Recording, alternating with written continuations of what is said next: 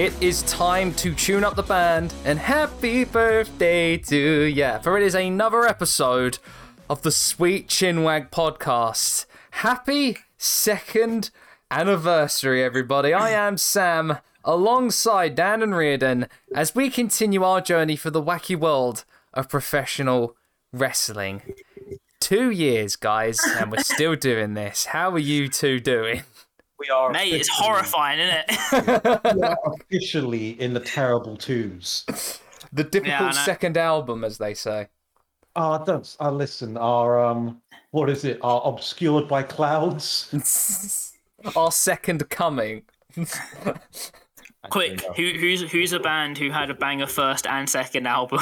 Um, oh, um, Gorillaz. Gorillaz had. yeah, Gorillaz, yeah. yeah, yeah. No, let's lay it up. Yeah, we're, we're on know? we're on our gorilla shit. We have We're- we have a banging second album yeah, too. this is our demon days. This is. Yeah. Yeah. Oh, uh, listen. Um, to all the my fellow Pink Floyd fans, I'm sorry. I'm sorry. I got that wrong. It was um, Source Source of All the Secrets was the second Pink Floyd album. It was Source of All the Secrets. That's what it was. That's what it was. Obscured by Clouds was the one before Dark Mhm. Side of the Moon. Do not at me. All right. Don't at me. People I will, though. People will still do it, People- Reardon. You know Listen, this. I love the entire concept that through the course of this show we've received like me- we've received like messages and stuff from fans of different stuff and like for me and Sam it's been wrestling and then Reardon gets hassled from the Pink Floyd fandom.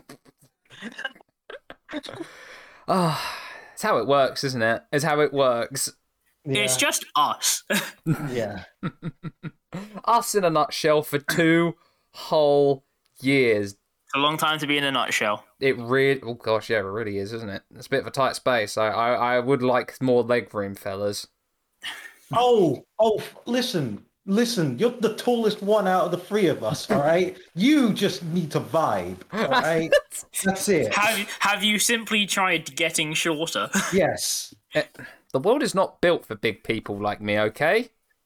Filthy hobbitses. Anyway, uh, Oh, we give you this podcast thanks to those lovely people over at SoundCloud, Spotify, Google Podcasts, Apple Podcasts, and forever pending other platforms, especially when I get removed now from the podcast for the Filthy Hobbitses line.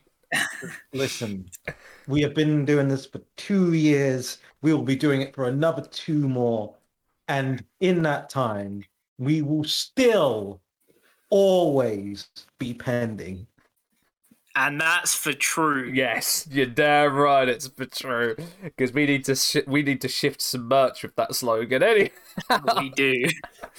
before we get into our little our little just chill out episode and we answer questions from you lovely lovely people that have been listening to us for these past 2 years before we get to that it is time to visit Dan for this week's wrestling news Dun dun dun dun dun dun down.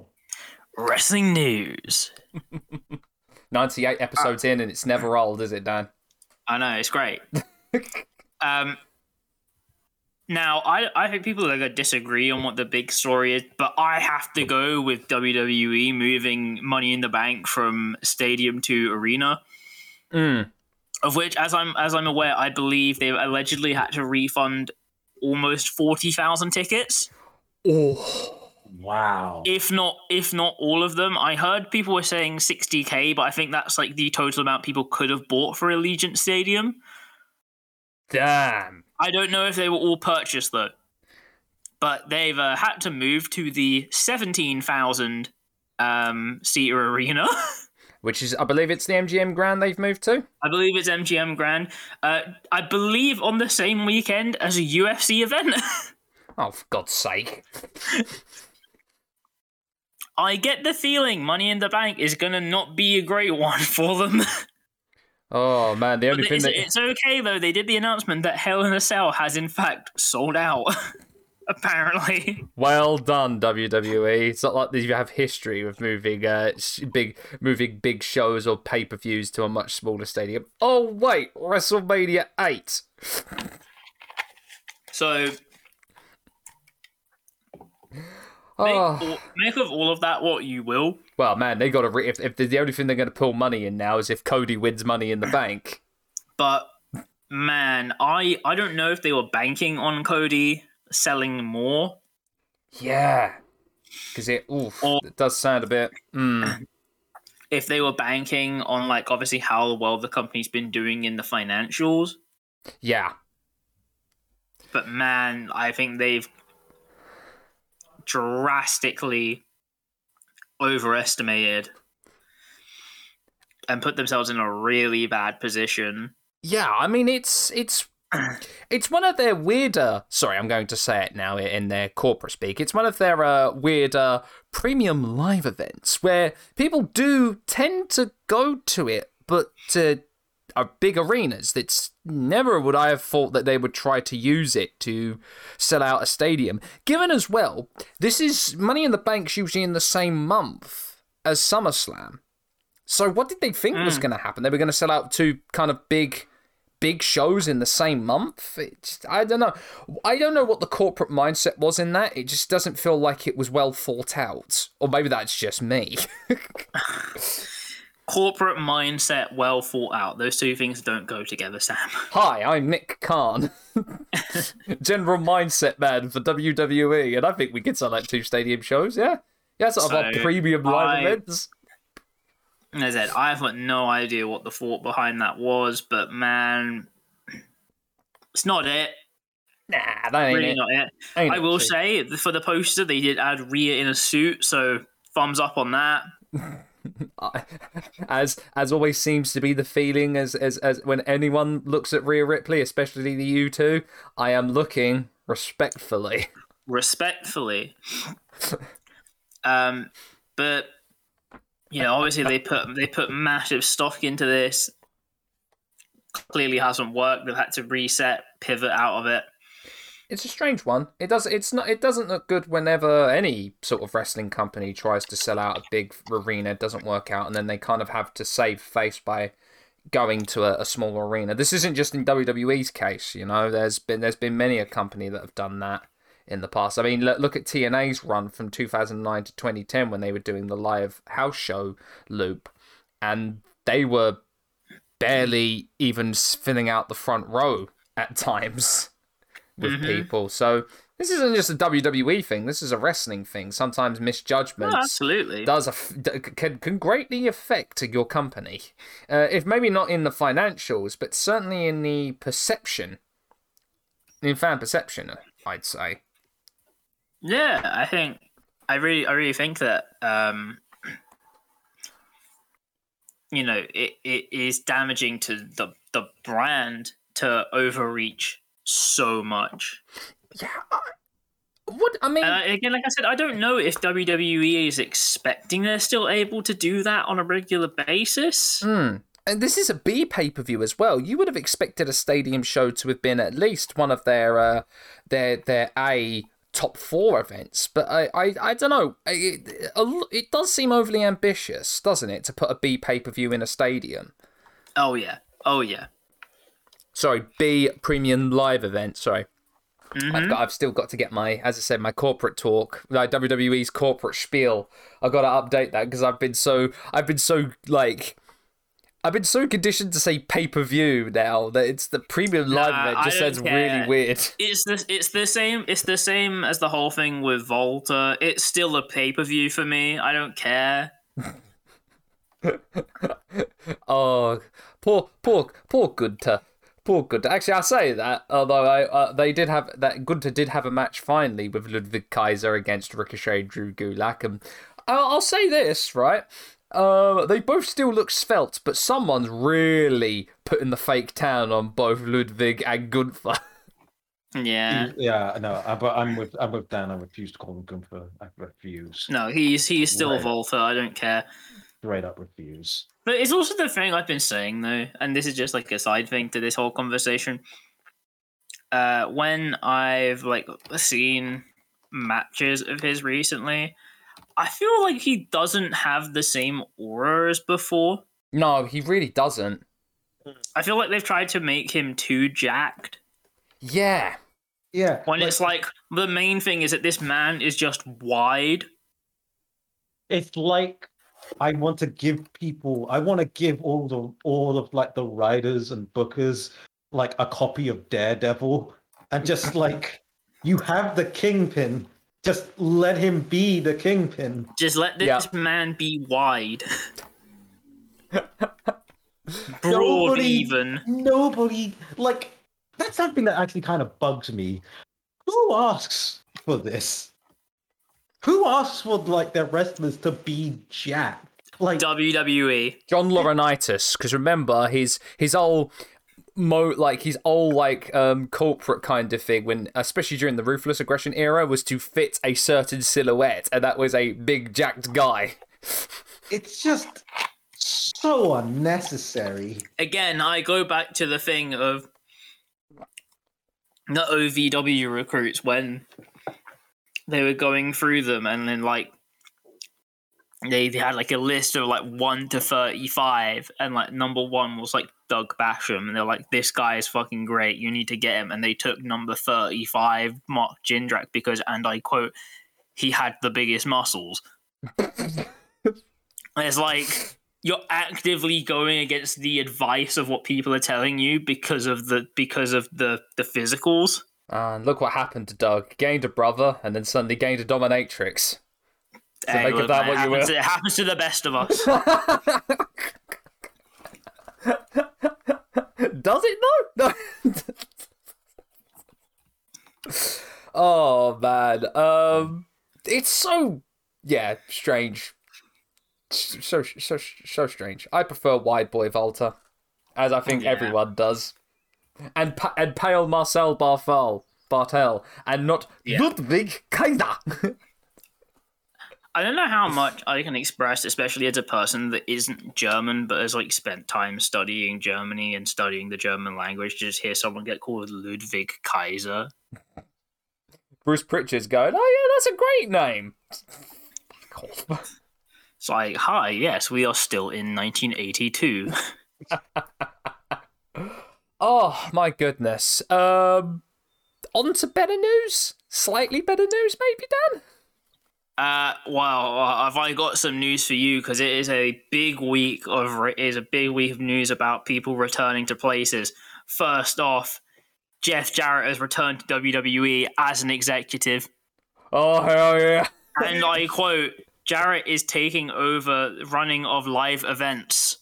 Oh oh, it's gonna be TNA Impact on there. He's gonna bring the six-sided ring in. There's gonna be King That's of the. Mountain matches. He's gonna Hell in a Cell from the Tennessee State Fairgrounds. oh There it is, our boy Jeff playing the long game. breaking six thousand guitars and never drawing a dime. It- I, is it coincidence that he does it as as Triple H is is late is hanging out his boots? I think not. I think not. But are you ready again? Because now Johnny's added another nickname. It is now Johnny Progress, Oh, as he yeah. has been announced for Super Strong Style 16, replacing Swerve. I just, I just, I just love it. John John Morrison taking more names than flipping Apollo Creed's nickname. John John insert company name here. Johnny Elite, jo- Jose Johnny El Rey, Johnny Game Changer, fucking Johnny Even Johnny Nitro. Johnny Nitro, and he wasn't even part of WCW. Although, as, as as someone's pointed out on Twitter, Johnny jo- Johnny will go from Johnny Elite to Johnny Dark in a few weeks' time if he got signed. I think I think possibly my favorite one though was when when he was in Lucha Underground. They tried to pu- push Johnny El Mundo, I I love it. I love Johnny El Mundo. Johnny the World. it's so dumb. but I love it so. I just, I, I tell you what, I, I genuinely have loved Morrison. Like, to be honest, career. I at this point I love the commitment to the bit. exactly, exactly, and I can't think of a of a more modern day sort of wrestler that has been has been incredibly well travelled, and Oh, has yeah. been so successful outside of. WWE. But it's the same thing I've kind of always said before, which is I don't understand why some wrestling companies don't see the need for man who does cool shit. Is he a, hmm. is he an objectively good wrestler? No. No, no, no, no, no, no. I'd still maintain that in a lot of ways he's actually better than a lot of people on the WWE roster right now. But like, is he actually a good at the wrestling? No, but he does cool stuff, and that's all I need. Yes. I mean, I mean that's that's exactly what he was doing in Lucha Underground. Was he good at the wrestling? No, but look at him do all that flippy dippy stuff. Look, he adds parkour to his wrestling. That means he's that means he's great. I'm, I'm, I'm, I, I say that sarcastically. Actually, adding parkour to wrestling, I thought was actually a really good idea. Um, but then as well in the next return, um, has been that uh, John Moxley will be taking part um, as part of the People versus GCW. There's a whole Ric Flair thing going on there. I don't care about it. I, I will say there has been a whole thing with GCW recently. Mm. Um, I'm going to say this from the information that I've been able to find. Um, I'm just going to say it's not looking good for the person who brought the case forward. Yeah. Because apparently he is also well known for burning every bridge he has in companies that he has worked for. Ouch. So, uh, yeah. Ouch. Oh, that is um, that is something. When uh, I saw it, I was I that's that's that was definitely something. That's for damn sure. Yeah. Um. Oh gosh. Um. Uh, where were we? Jo- jo- Johnny. Jo- yeah. Uh. Yeah. Oh, where, who? Who's the other return? Sorry. Uh. Dan. Uh. John Moxley. John, John Moxley, Moxley into yes. GCW. Into GCW. Yes. Uh. Just love Mox in general. Nothing. I was gonna say. Can't say anything about that other than I just love Mox. Mox doing his thing as per usual. Mhm. Um. Oh yeah. Chaps we got to do this because it's coming up. You know, on the recording of this, we're gearing up for Double or Nothing 2022. Oh, we need to do predictions. We need to do predictions, fellas. So oh, I've got the card up right now. Shall we go through it? Yeah, yeah, yeah, yeah. Alrighty, okay. so it's funny you mentioned that. My group chat has currently asked me for predictions as well. I didn't do it, so I guess I'm doing it now. Alrighty then. So pre-match, we've got Hookhausen that's the team of Hook and Danhausen versus Tony Nese and Smart Mark Sterling. Come on, give it a Hookhausen. It's Hookhausen for me. Come on, Hookhausen. I don't care, right, if it's just five minutes of Hook just doing the whole match and Danhausen just going, just, just doing his spiel and then doing the tequila kick to Mark Sterling on the outside. I want that. Bro, all I all, all I want is Hook and Tony Nese to work a decent 10 minute match and then Danhausen to just be encrypted. Yes. Yes. That's all like I just need. need him I just need him messing with Mark Sterling and like nothing else. exactly, exactly. And then we get onto the main card. First match we've got billed here is Kyle O'Reilly versus Darby Allin. Um I will say this, preface this by saying, in the build up to a 13 match card, three of them have only been hyped up in the lead up to this event. so yeah. make of that what you will. um, I Darby's probably going to get this one. I was going to say I want Kyle O'Reilly to win, but Darby's probably going to win. Yeah. I uh, would you say the same, Reardon? Yeah, I'd agree. I'd agree. It it just I hmm. don't I don't see him. Yeah, I, I, I, do agree on that one. Uh, match three Jade Cargill puts up her TBS championship against Anna Jay. Again, I I, I mean. I mean, I think, I think I think Cargill's Cargill's retaining. Cargill's retaining. That, yeah, that makes the most sense to me. Cargill retaining. I, I need that. I need that Lex Luger run. Yes. Yeah, absolutely. Do we I just need her, I just need her to run people into the ground until like I, I don't even know who uh, who I'd want on it. Yeah. But so I'll, I'll I'll know when I think about it. uh, no, I agree. Jade, I think Jade's going to retain. Um, part of me would really love to see them build up to Jade versus Kris Statlander because I think Kris has been on such a, an amazing role since she's uh, really kind of reinvented yeah, her character from splitting off from the fair. best friends. Like, um, obviously, looking at the card, this the one I'm looking at right now was like subject to subject to change. But mm. um, uh, Ruby Soho going into the final of the Women's Owen Hart. Yeah. So that does free up Kris for it, which, yeah, to be fair, would be pretty good, actually. I think they would. Oh, and you can run it when Leyla Hirsch comes back if she's still champion by then. True. True. Um, Yeah, I'm I'm alright with that. I- I'd be down for that. Match four: The House of Black versus Death Triangle in a six-man tag team match. I all right. Look, spooky hmm. bollocks. Sp- I like spooky bollocks, and I've been liking the build-up to this match. I'm not gonna lie. No, that's fair. I love how Penta's been has been like fully embracing. Hey, you got spooky shit. Well, I've got spooky shit times ten for you. Did you see my career in Lucha Underground, guys? Even he's like, you yo, you think you're fu- what level of spooky are you on? I don't know, maybe like five or six, my dude. you are a baby. Watch this. Um, that being said, though, uh, I think House of Black might actually win this one. well, I was gonna say because with this, all I wanted to do is just feed into two separate matches at the next event, Yeah, namely Malakai Black versus PAC, and then the Lucha Brothers versus Brody King and Buddy Matthews. Oh, yes, please. as two se- as two separate matches, a, ta- a single tag match and a singles match. Yes, bloody please. I'd like that. No, I think uh, for me, I think House of Unless gonna unless this. after this they introduce trios, in which case we can talk, have a different conversation. Yeah, absolutely. Um, I'm gonna go House of Black. But I think I think there's a there's a there's a lot that you could put in here to prepare stuff for the future. yeah, Hmm. Or maybe they beco- all become one big happy spooky family. I'd be down. the spooky family. Da da da da. uh, were you going for House of Black then, Riordan? Actually, don't know. Hmm. I.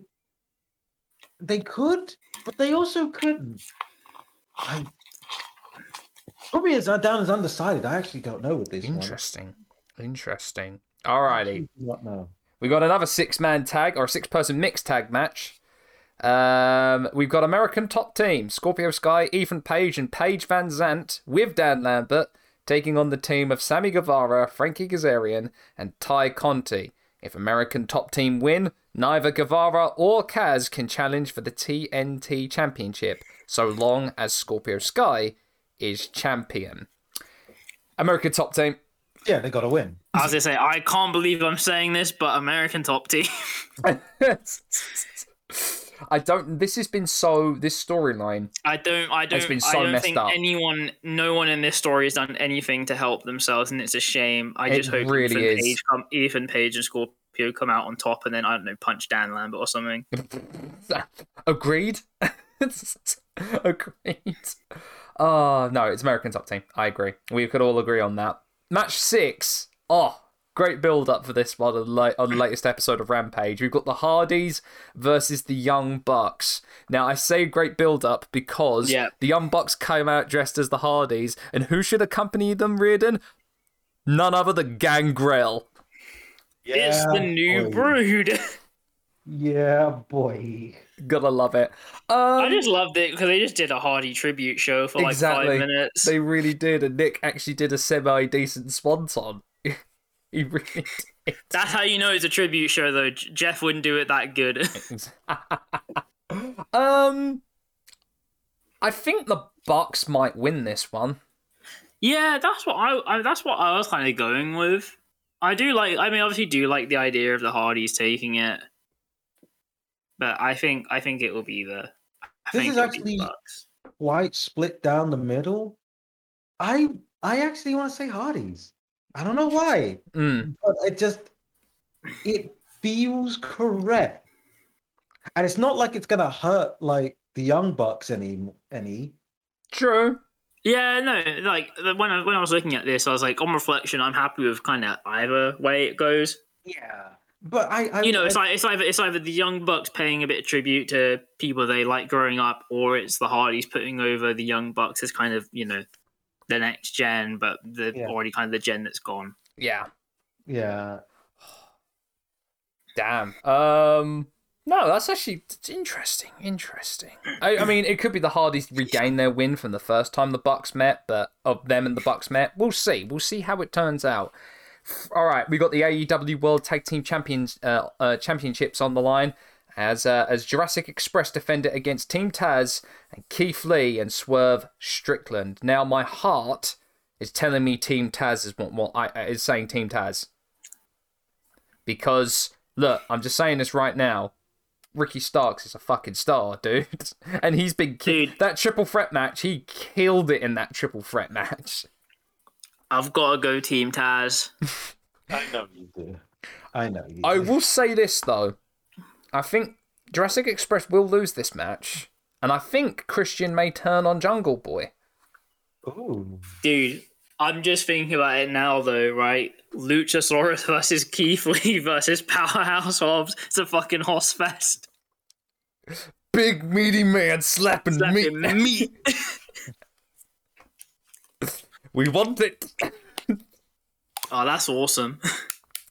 So, what do you think, Rin? Yeah, I, I don't see the Jungle Express winning. I think it is. It's Team Taz all the way. Hell yeah!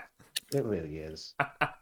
Oh, one of my favorites I'm looking forward to. It's Anarchy in the Arena as the Jericho Appreciation Society take on Eddie Kingston, Santana and Ortiz, and the Back Blackpool Combat Club. Oh, I am so looking All right, forward to this let match. me give you let me let me give you the booking that I want from this, okay? Mm, The booking that I envision that would be like the prime scenario for me, even though I know like contextually it, it's fucking shit booking. The JAS win, Mm. but they only win because Eddie Kingston sees Danielson and Moxley and just turns and tries to beat them up first because he's still so angry. But my in, in my view, I think it's going to be Blackpool Combat Club and Santana and Santana Ortiz and Kingston that beat the JAS, and then Eddie Kingston back back fist Danielson and then Mox. I, you Yeah. know what? I'd love to. I'd love. I genuinely would love to see that. I, I think whoever wins. Eddie just sees Mox as just like, what are you doing with them? Back fist. Yeah, I do think that whatever happens, Eddie. Can I can I put my vote down for Eddie Kingston wins? Yes. yes. Yes, you can. Eddie Kingston. That is my. That is my. That's my. You know? In, in a dream scenario, Daniel Garcia would see the error of his ways and realize that sports entertainment sucks and wants to go to pro wrestling, so turns on Yeah. the Jericho Appreciation Society and joins the Blackpool Combat Club. You you know what though? That could be this could be the pivot. This could be. I don't. Hmm. Although that being said, that being said, the trio of 2.0 and Daniel Garcia has been quite entertaining. I'm not gonna lie. It's hilarious. I love 2.0 way too much. but no, I've got it down as uh, well. If we're gonna if we're gonna like abbreviate it, LAX and Blackpool Combat Club, even though you can't that's call them fair. LAX. Yeah. Okay, the Women's Owen Hart Foundation tournament final featuring two people I really didn't want in the final, if I'm particularly honest. I am going to say it and put it out there. It's Britt Baker versus Ruby Soho. If I say I didn't want them in the final together, Yeah, it's does that make sense? yeah, Sense. because a part of me is like, I'll, I'll look. I'll put my honestly uh, cards on the table and be honest here. I don't think Tony knows what he's doing with the women's division, so he's default going back to Britt. Yeah. Yeah. Unfortunate, but and I think Britt's going to win this. Yeah, it's a shame while while Kenny's away because Kenny produced one of the matches recently that was really good. It was really, really good. Yeah, I mean, because the because the thing is though, right? Britt's already been champion, Yeah, and I and I much more entertain the idea of Ruby Soho as the Owen Hart Cup winner because I feel that's more what she's been. yes. I don't think Britt has that feeling attached to it. Mm-hmm. And then obviously you they I think they they say whoever wins gets the title shot, don't they? I believe so. So Ruby Soho versus Thunder Rosa, I'm not mad at that. True. I would be I would be happy with that, but I, I I'm gonna keep yeah, very unsure not, about it's that. Not, Mm. It's not. I think if I think if Britt wins, that's a real misstep. Yeah, I agree, uh, and I think it's probably is what's going to happen. If I'm honest, I hate to be that guy because I don't want to shit on Britt. Um, because she has been good, but there is she's um No, she's, I don't know what's she's been, happened. she's been good, but I think I think she's had she's had her moment. I think they need time to reset. Yeah, I agree. I wholeheartedly agree with that. On the other side, we have the men's final of the Owen Hart Foundation tournament. We've got Samoa Joe versus Adam Cole. Jay Lethal, Sanjay Dutt, and Satnam Singh have been barred from ringside for this match. Um, Adam Cole, or I just I, I don't know. There's something about I think it might be Adam Cole that wins this one. It's just something about it. I would love to see Joe win because come on, it's Samoa Joe. But You know what? As- You know what? You know what? I'm I'm gonna I'm just gonna go go with my heart on this one. I want Joe to win. I'm putting him down for Joe. I don't care. I don't care. Based. I don't you know what? No, I agree. No, fuck it. I'm going with my heart. Yeah, screw it. I'm saying it's with like, Joe. Like, like, like, like, like, we could be intelligent. We could think about all the things, but no, Joe. Come on, come on, come on. yeah. Joe. Joe. oh man. Okay. One of the biggest, one of the most well thought out storylines, and it is all going to culminate here at Double or Nothing. It is MJF versus Wardlow. Should Wardlow win, he will be granted his release from his contract with MJF. But if MJF wins, Wardlow will be permanently banned from signing with AEW.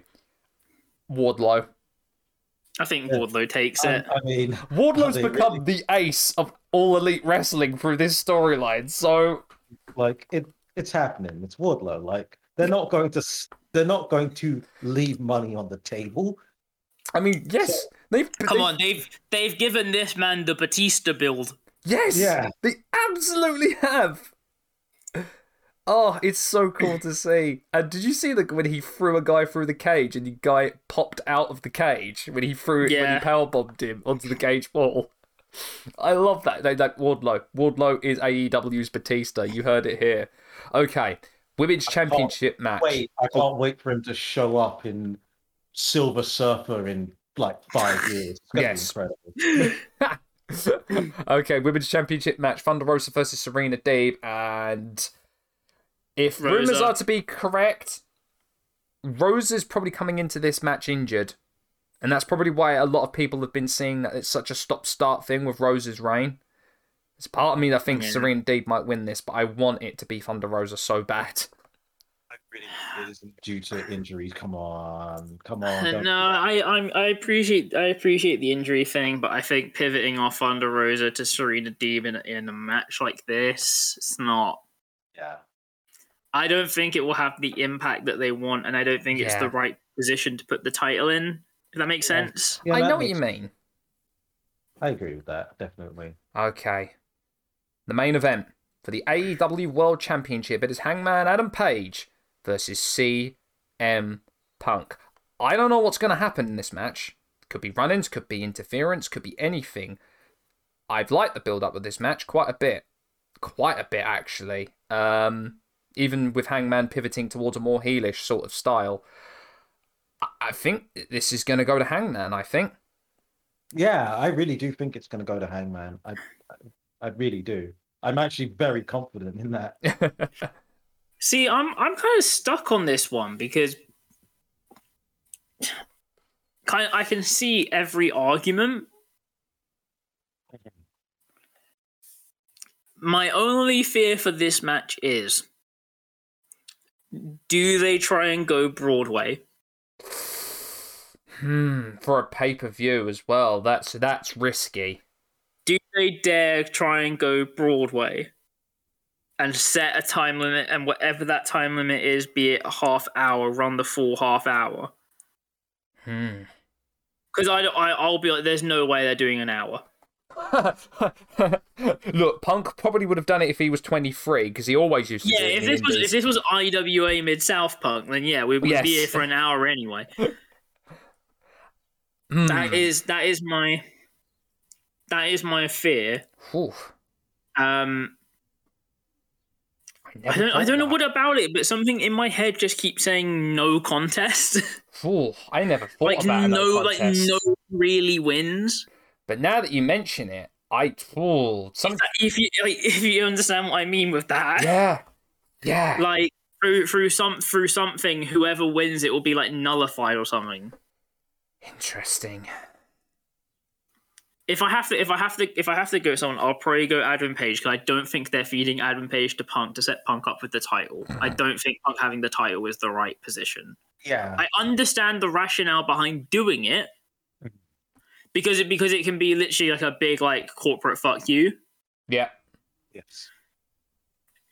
But I don't, I, I don't know. You know, I don't think I don't think corporate fuck yous are worth it. And AEW actually has a lot of restraint when it comes to corporate fuck you. It's like the wrestlers don't. yeah, yeah, it's good. The rest, let, let me be clear, the wrestlers do not. sometimes But the yeah. owner, some, sometimes the owner isn't that as well. Yeah, yeah. But the actual company as a body tend to just go, we we we don't do that here. So yeah, I, I, I don't want it to be like a, you know, I came into the company and now I have the title and now I know that I'm better than you because you can't hang with a guy who's like in his mid mid to late thirties or forties or whatever. I'm just a better wrestler, and then you got to kind of go through the whole thing of well, who's going to beat him, and I guess all of that. I'll be honest, I just want to see. I think the next, I think the next position for it is you got to get MJF on the title. Yeah. I think that's where they're pivoting to. It feels like that's what they're pivoting to. I want like really fucking embittered MJF. Ugh. And I actually, if, if, if with the loss with the loss to Wardlow, I think that might be the impetus for him to be bitter. and just a like a pissed off. really embittered MJF to go and take on Adam Page for the title. MJF beats Adam Page at whenever, maybe even double or nothing next year. And then after that, obviously Ricky Stark should win the title off MJF. I agree. that I could, that I could absolutely, I'd buy that for a dollar. but yeah, that that is our double or nothing predictions. We'll find out on Monday when we upload this whether we were right or absolutely wrong. oh, but are we done with the news, Dan? Mm-hmm. Fantastic. We have all got recommendations for the week this week, I believe. I think Reardon, Yep. Re- Reardon has one, I have one, Dan has one. So we're going to just go down the line. We're going to start with our resident re- recommend uh, recommender, Reardon. guys, how do you feel about just top tier creme de la creme television? I mean, come on, we've we we we- uh, Yeah. we've absolutely uh, sung praises of good top quality television before here on this humble podcast. Uh, listeners, for those of you not in the know, here at the Sweet Chinwag podcast, we are, I think, yeah, I think it's a you. We are all unanimously big fans of Better Call Saul. Mm-hmm. Correct. Now, this is the time to jump on the bandwagon because um, Better Call Saul had its mid-season finale. It is off. Uh, it's off the air for six weeks, and then the second half will begin. Mhm. If there was ever a time to binge watch Better Call Saul, it is now. yeah. Yes. literally right now, and I cannot emphasize enough how much you won't regret it. it is It is crazy, like how ridiculously good Breaking Bad and Better Call Saul are. Yeah, and El Camino. El Camino. Yeah, I know Camino. Like, like the worst of the three. Like they, they really, they really ain't missed. no, like the worst of the three is El Camino, and El Camino is great. But like, it's they're all like no misses, just great television from top to bottom. And I'm not gonna even. I'm not gonna say anything. It's probably popped up if you're in like Twitter and stuff that something big happened. Something did. It's incredible. You know, I'm still, you know, even though we, I know we talked about it a few episodes, like a several episodes back about Better Call Saul, and still, even now, I'm still, I'm still just a tiny bit apprehensive of watching Breaking Bad. I'll still admit that. I put my hand up and admit that, even though, as I said, I've watched Better Call Saul. I'm loving Better Call Saul. Like they have a very different vibe to them, hmm. very, ve- and very intentionally, which is what makes it great. Yeah, I, I again do really want you to watch Breaking Bad because you're gonna have such a unique perspective. I will see if I'll see if I'll get over my fear in. I'll see and I will report to you right away if I do. I really hope you do. And for the love of God, just watch Better Call Saul, people, please. it's like it's the last it's the last season. You have no reason not to. Like it's going to like it's not even like a long running thing. Like there is an actual concrete ending coming up. Watch it. As long as it's not, as long as it's not The Sopranos, I think we'll be all right in terms of ending. I mean, honestly, I would be very fascinated as to what the Sopranos ending for Better Call Saul would look like. I, I, I, I'm actually would be intrigued. Hi, I'm Saul. Good. Better Call Saul. Uh, my recommendation. Talking of TV shows, I just yesterday and this morning binged through part one of Stranger Things four. I know these you two aren't. You haven't kind of um gone on and jumped onto the uh, onto the uh, train that is Stranger Things, or indeed the '80s revival in today's Yeah. culture. Which I can't say that I blame you both, and this is coming from the guy who listens to Soundwave and watches Stranger Things, or Synthwave, I should say, and listens to Stranger Things. But yet here we are. I've very much enjoyed this season. It's very, it's very, it's got all of the things that that we've that a lot of our answer questions have now finally been answered. The threads are starting to come together, and it's all kind of come to this big crescendo at the end of July, where we're getting two, yes, two feature length episodes, with the last one being two hours and thirty minutes. God. As I said to these boys before we recorded, I'm sure that Netflix went to the Duffer Brothers, "Hey, do you want to make a Stranger Things film?" They went, "No, we don't, but we could." Could we ask for a two-hour, thirty-minute feature-length special as to end the season? Sure. Yeah, you go. You could have it. So yeah, I've enjoyed Stranger Things four, no doubt. Hell yeah. That's good to hear. I've heard very mixed things actually. So I'm glad you Interesting. enjoyed it. I, I think a part of it is the length actually. well, as I said to you, I got to the part yesterday. I was about ep- five episodes deep, and I realised, wait, these episodes are flying right by, and they're saying that they're an hour ten, hour fifteen, hour seventeen. It's like there is no way that these are going, these are this long, but they're going by so fast. Anyway, Dan, recommendation, sir. Uh, my first recommendation is that um, obviously, if you're a fan of them, or even if you're not, go and see the band Years and Years live. Olly Alexander is so good, Mhm. like so so good, and it was also like it's a very cool gay experience and one of the safest concerts I feel like I've ever been at. Mm. Uh, my uh, my main recommendation though. Calvin Tankman versus Jay Malachi from the most recent edition of DPW Fire. That shit fucks. it does. It Yo, does. It is so fucking good. I ended up watching it last night just before I went to bed, and oh, oh yeah, so good. Bro, DPW's so been crazy. firing on all cylinders lately. They've been really good. They, the thing about it is, they're just producing like 10 to 15 minute banger match after banger match. See, you don't need your thirty-minute classics. If you have it in ten minutes, it's it's just as impactful as it were It- you had the it's, it's honestly though, it's honestly a really good kind of condensation of both kind of the PWG style and like the modern indie style. Yeah, like condensed into like a one hour show on YouTube for free. mm-hmm.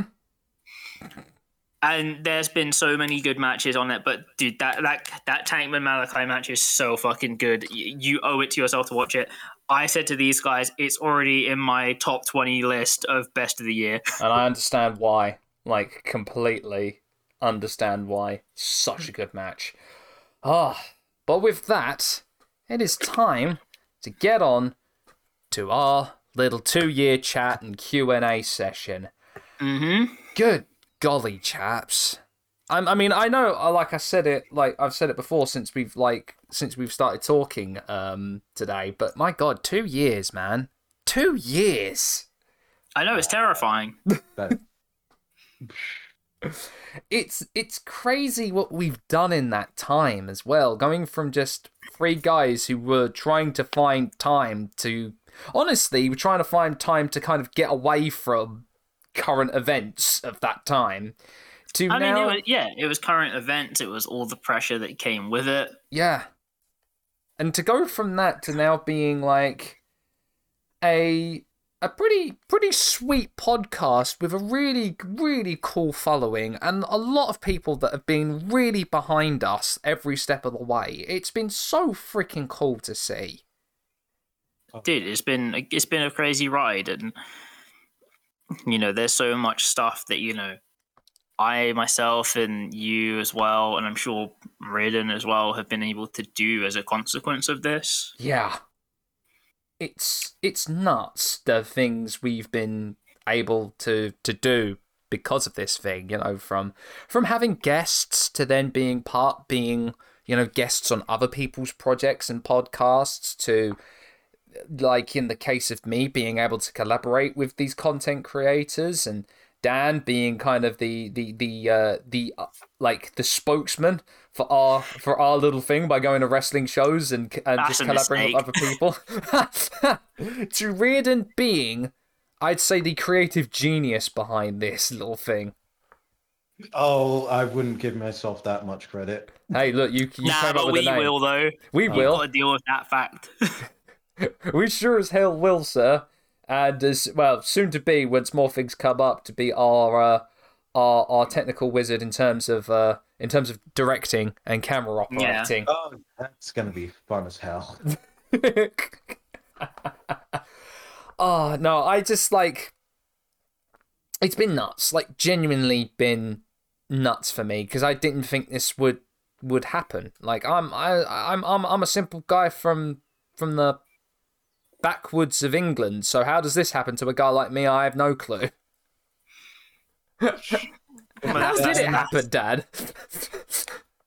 Well, I mean, look, we've we've we've we've we've we've spoken our origin story before yes, we have. about how you know we were just three guys that another one of our friends got so annoyed at us mentioning wrestling all the time. He was like, "Go and start a podcast or something." Um, And then we were like, I bet. And yeah, and then, and then we were literally like, "I, you know what? Bet I've got nothing better to do." Uh, and look what You know, happened at, at, at, at the time, at the time, being in a job I really didn't want to be in, so I was Mm. like, "This is a better use of my time." Which, if you are thinking of starting a podcast, don't do what I did. Like, just don't. It's not a good idea. No. That's for true Life advice. With Dan Chinwag. Um, no, like I said, all the crazy stuff that we've been able to do through this, the people we've been able to meet, Yeah. We met so many cool people. it's it's so it's so crazy to think about. And from every corner of the world, it seems we've like art from our little home, like our little little island here in England, uh, the UK, uh, London. We've been able to meet people in Scotland. We've been able to meet people in America, Canada. Gone over to meet people in Aust- as far as Australia, New Zealand, and of course our dear Joseph over in the Philippines. Because I couldn't forget you about you, buddy. you keep me employed, Yeah. so that's so I'm gonna keep the shout out for Joseph. It's like it's like what I said to you guys though, which is like when you know in those in those few in those few times that we've managed to get people messaging us. You know, I've had one person message us and be like, "Oh, hey, I'm from the UK as well. It's really cool hearing you." And then being like, "Oh, you know, where are you from?" And hearing like, you know, a place that I know. To then someone just being like messaging us and being like, "Oh yeah, um, I listen to you guys. I'm from the US." And they mentioned some town just in like fucking Idaho that I've never heard of in my life. and it's Uh, like, uh, how did you find this? you know what? That just reminds me. Once again, shout out to our one Belgium fan. oh yeah, no, Yes. please, repeatedly, always. That one dude in Belgium, assuming it's not someone using a VPN. Whoever that whoever that one guy in Belgium is, I thought I found him on SoundCloud, wasn't him. Still hasn't answered the message. Doesn't matter, right? But if you are our one listener in Belgium, please get in contact with us. We want to send you stuff. Yes, we don't want we don't want you to be the unsung hero of the Sweet Chinwag. We want you to be the known legend. But for anyone that's joining this show relatively recently, let me explain the law behind this.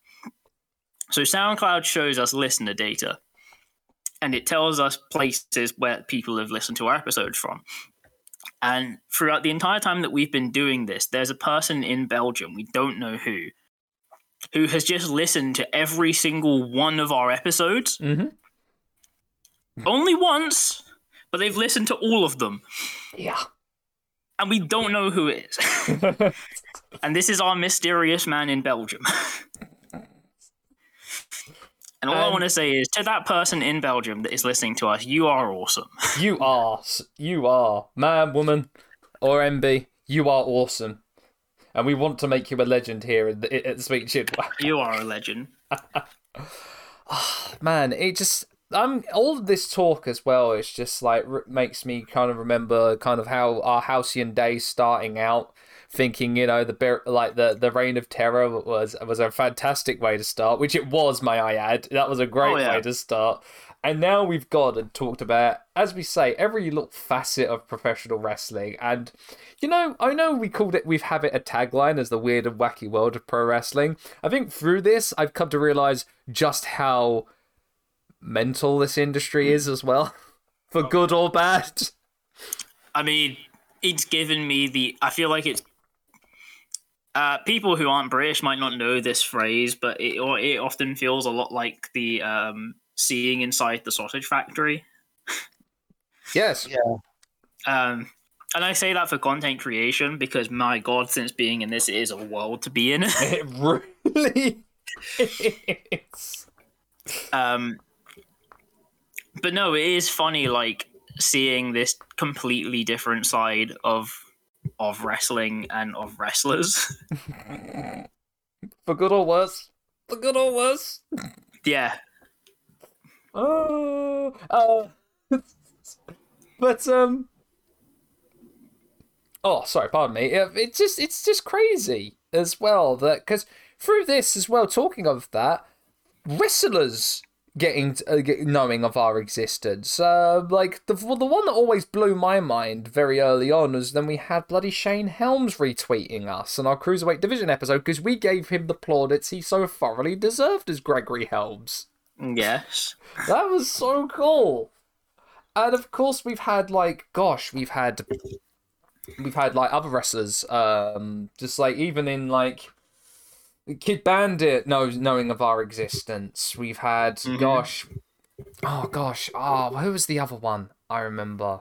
Um I think it might have actually have been um it might have been uh Too Cold Scorpio, I think may have been known of our existence as well as Monty Maybe. Um, I mean, Eddie Kingston's retweeted your work. Eddie Kingston is aware of our existence, or at least he's aware of my existence as well. CM Punk is aware of your existence. CM Punk Daniel is- McCarbe. Daniel McCarbe. Oh, that was ama- that was amazing to see that. That was so cool to see Daniel pin And I know tweet. that I know that Chris Hero retweeted the video he made about him. Yes, that was nuts. When I saw that that Hero retweeted that, I was like, "What the huh?" no, that doesn't happen. You just don't do that. It's like your favorite wrestlers just don't. It's it's crazy. It's nuts. It's been so cool to see. And of as well. course, we were retweeted by Jeff Jarrett's podcast. Yes, we do, that is the biggest W I think this podcast has ever had. Is as as knowing that Jeff Jarrett knows of our existence. It's a massive dub. Oh yeah. One day, one day we're getting Jeff on the show. I don't know One how we need to talk to Conrad. We need to wrangle that with Just Conrad. one. Just one day. Just one day we will have Jeff Jarrett on the show, even if it's for ten minutes or like ten hours. We're having Jeff on the show. Alrighty, so with all that, let's answer some questions that our fans have been dying to ask us. So, Dan, I believe you may have them up on, So on listed I've out. got I've got a chunk of the questions, and I I've believe got- you have some as well. I've got two questions. Okay. Let's do let's start off with the first one of which I think we're going to start off on a really nice note. Uh, our boy Andy over at WrestleBuddy Hey. I said, "Why are you all so awesome?" So is anyone going to give their own answer for this? Oh, oh, Andy, you're being far too kind for a start. Way too kind. I, I, I, I, I, honestly, I don't consider myself awesome. If anything, I am just the nerdiest nerd that ever nerded. But these two know that as well. Why am I so awesome? You know, a that's book long, by Reardon. That's a long. That's a long question. That's a long answer. But I will. I will sum it up with. I'm going to be nice and say my family. That's why I'm awesome. My family is awesome. Um, why am I awesome? The answer is because this place and this thing that we do allows me to be aggressively unhinged. um, and allow me to use all of my feral energy in a safe space. Uh, and you know, it's just an experience for people to behold, really. Can I take all of the above from what you two said? Sure. Yeah, no, it's complete. It's completely valid. It's just like you know, Plus, I as I said, as I as I've said before, kind of before this, uh, like when I was growing up and that, I never really had a place to talk about wrestling. I knew like one or two people at most, Mm. and now I actually have like friends and stuff that talk about wrestling. It's like, ah, yes, I I can I'm I have a place to do this now. It's cool. It's awesome. I think as well, I just think the awesomeness of why we're so awesome, Andy, is I think these two elevate me to be sub awesome. See, I'm the nerdiest nerd, but they these two lift me to be sub what I'm I am on the precipice. To be honest, as well, I have to be I have to be completely honest with this. I feel like I have to give like a small modicum of credit to the NL boys as well. Yes. because Yes. they have so aggressively influenced the way I address wrestling content creation. Same. so Same. that that also goes for there. Shout out to the NL boys. Shout out to the NL boys, love them. Because I was gonna say my with my awesomeness as well. I just felt like um, I these two lifted me to the level of, of, of like just on the precipice of awesomeness, especially when we were on rest things. I just felt like the, I, I I I'll say this now. I just felt like the most incredibly white person in that room. Shout outs to the rest thing boys though, because they did make me feel incredibly welcome. Shout outs to Manafi Del Boy Yeah. they made me feel incredibly welcome there. So you guys rock. okay, Sam, do you want to do one of your questions? Awesome. Yeah. So from my dear friend over on Twitter and our dear friend Smokey, Supine Smokey on Twitter. Oh, shout out Smokey. How did I start freelancing and the things I learned along the way? So this is a personal question to me. Um, well, freelancing because we started to bug you to start freelancing. yes, actually, that is a Yeah, I matter was of gonna that- say, honest- is there is there is there the part of it which include have a fr- have a friend, bra- open brackets, friends, close brackets, uh, that just constantly tell you and don't leave you alone about it. Yeah, that's basically the short answer of it. It was you. It was it was you two. It was Hayden, and it was my girlfriend that kind of gave me to do it. But then the I guess the real kick up the backside, honestly, would have been Joseph. Honestly, um, we're coming up to a year, funnily enough, on that as well. Since I first started properly collaborating with Joseph on that stuff, and he was the one. I I kid you not, it was this that really gave me the confidence to get back to try editing once more. And then there was a huge combination of like editors outside that. So I'm going to list them off. IQ Wrestler for obvious reasons. Yeah. Uh, like I I'm I I think it's no secret now that me and I I have a lot of respect for IQ and everything that they've done and so much so that I am now their Padawan. IQ IQ Wrestler Junior and I wear that with pride. Yep. Uh, the dude Chris over uh, Reload Last Save, who has been the powerhouse behind OSW review, and I will always give him credit for for, for being like an incredible editor and helping me kind of rekindle my love for video editing once more. Uh, Jay Rose, Jordan. Oh man, that dude is so fucking talented. to not only be a, a- like a motion graphics artist, a video editor, but he is a bloody top tier announcer and interview and backstage interviewer for so many companies over in America, including his own Naptown Pro. I said one day when if I ever get to Indianapolis, I am we, me and me and Jordan are going to be in the same room together. It's going to be so freaking cool. Um, and Abdullah, um, Shambu over on Twitter. Abdullah is. Oh, Abdullah's one of the coolest dudes. Like, honest to goodness, he is one of the coolest freaking dudes and an incredibly gifted video editor. If you've seen like even a tiny bit of their work, you know exactly what I mean. He is so super talented, and uh, I will have that conversation with you one day if you're listening to this, Abdullah. One day, because you are fucking awesome. So freaking awesome. Been so freaking kind to me. So, the things I learned along the way from freelancing, it's just the build up of confidence more than anything. If anything, you two really just. You two helped more than you could possibly imagine in building my confidence up enough to go to try this. And the the more I got into it and the more I started, the more videos I started making, my confidence shot up and my happiness and enthusiasm for video editing went up once more. I just all of these people, you, the people I've listed, everyone close to me as well, my girlfriend, family, everyone has been such an integral part of me doing this and just keep keeping on doing it and learning more things, learning more techniques, finally, you know, overcoming the monster that is After Effects, being able to finally, you know, get over my phobia, somewhat phobia of After Effects has been awesome and it's unlocked such a wealth of creative potential there as well. Sorry if this sounds long-winded as well, fellas. I apologize. That's this is your feelings. This is your No, feelings. do it. But uh, yeah, if anything, it's just how I started. You lot encouraged me to, and the things along the way, just having a little bit more self confidence. Silly answer, a bit of a cliched answer, but it's hundred percent the the honest the the honest truth. Nah, it's Truthful all good. Thank you guys, by the way. I know I I say it a lot, but genuinely, thank you too. And as I've said constantly, if it was not for you two guys, I would not still be here by now. Like I would not. Con- I would if I was doing this on my own, I would have not continued doing it. Yo, guys, I'm gonna cry. Uh, quickly, quickly, have some water, so. okay. Back to another question. Uh, our boys over at Chat Grappling and Cheap Pops have asked us, in your opinion, the Brainbusters or FTR? Oh, oh, you pick. All right, so Arn Anderson and Tully Blanchard, Dax Harwood and Cash Wheeler.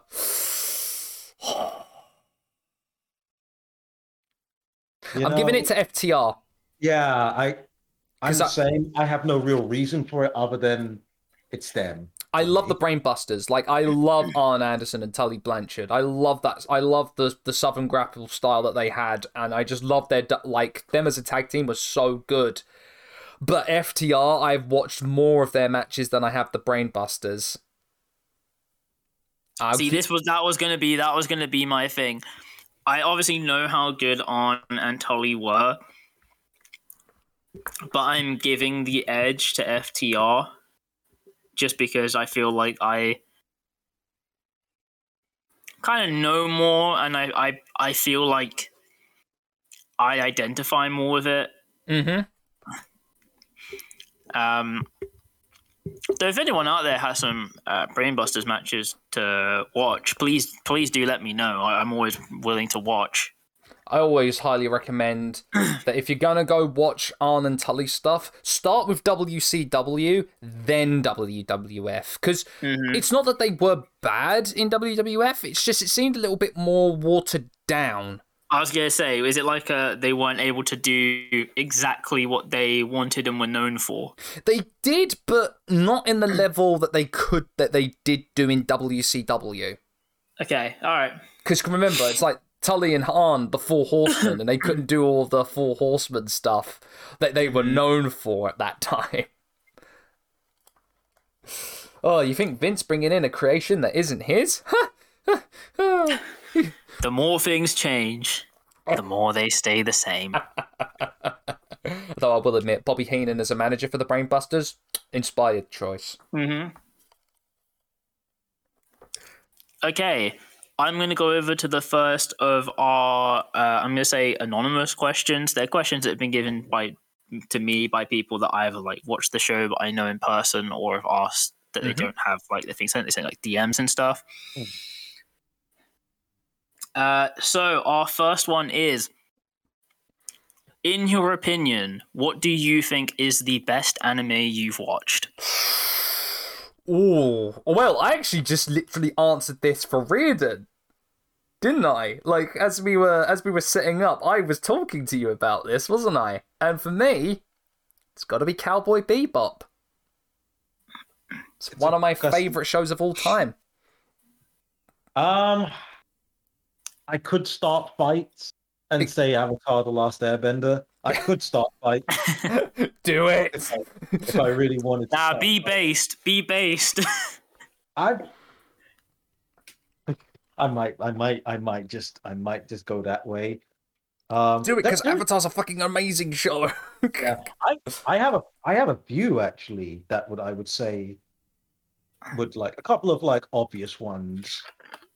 You know, like there's, there's the obvious ones. There's you know Cowboy Bebop. You know, Full Metal Alchemist is another obvious one. yeah. Um, Evangelion affected me in a way. Yeah.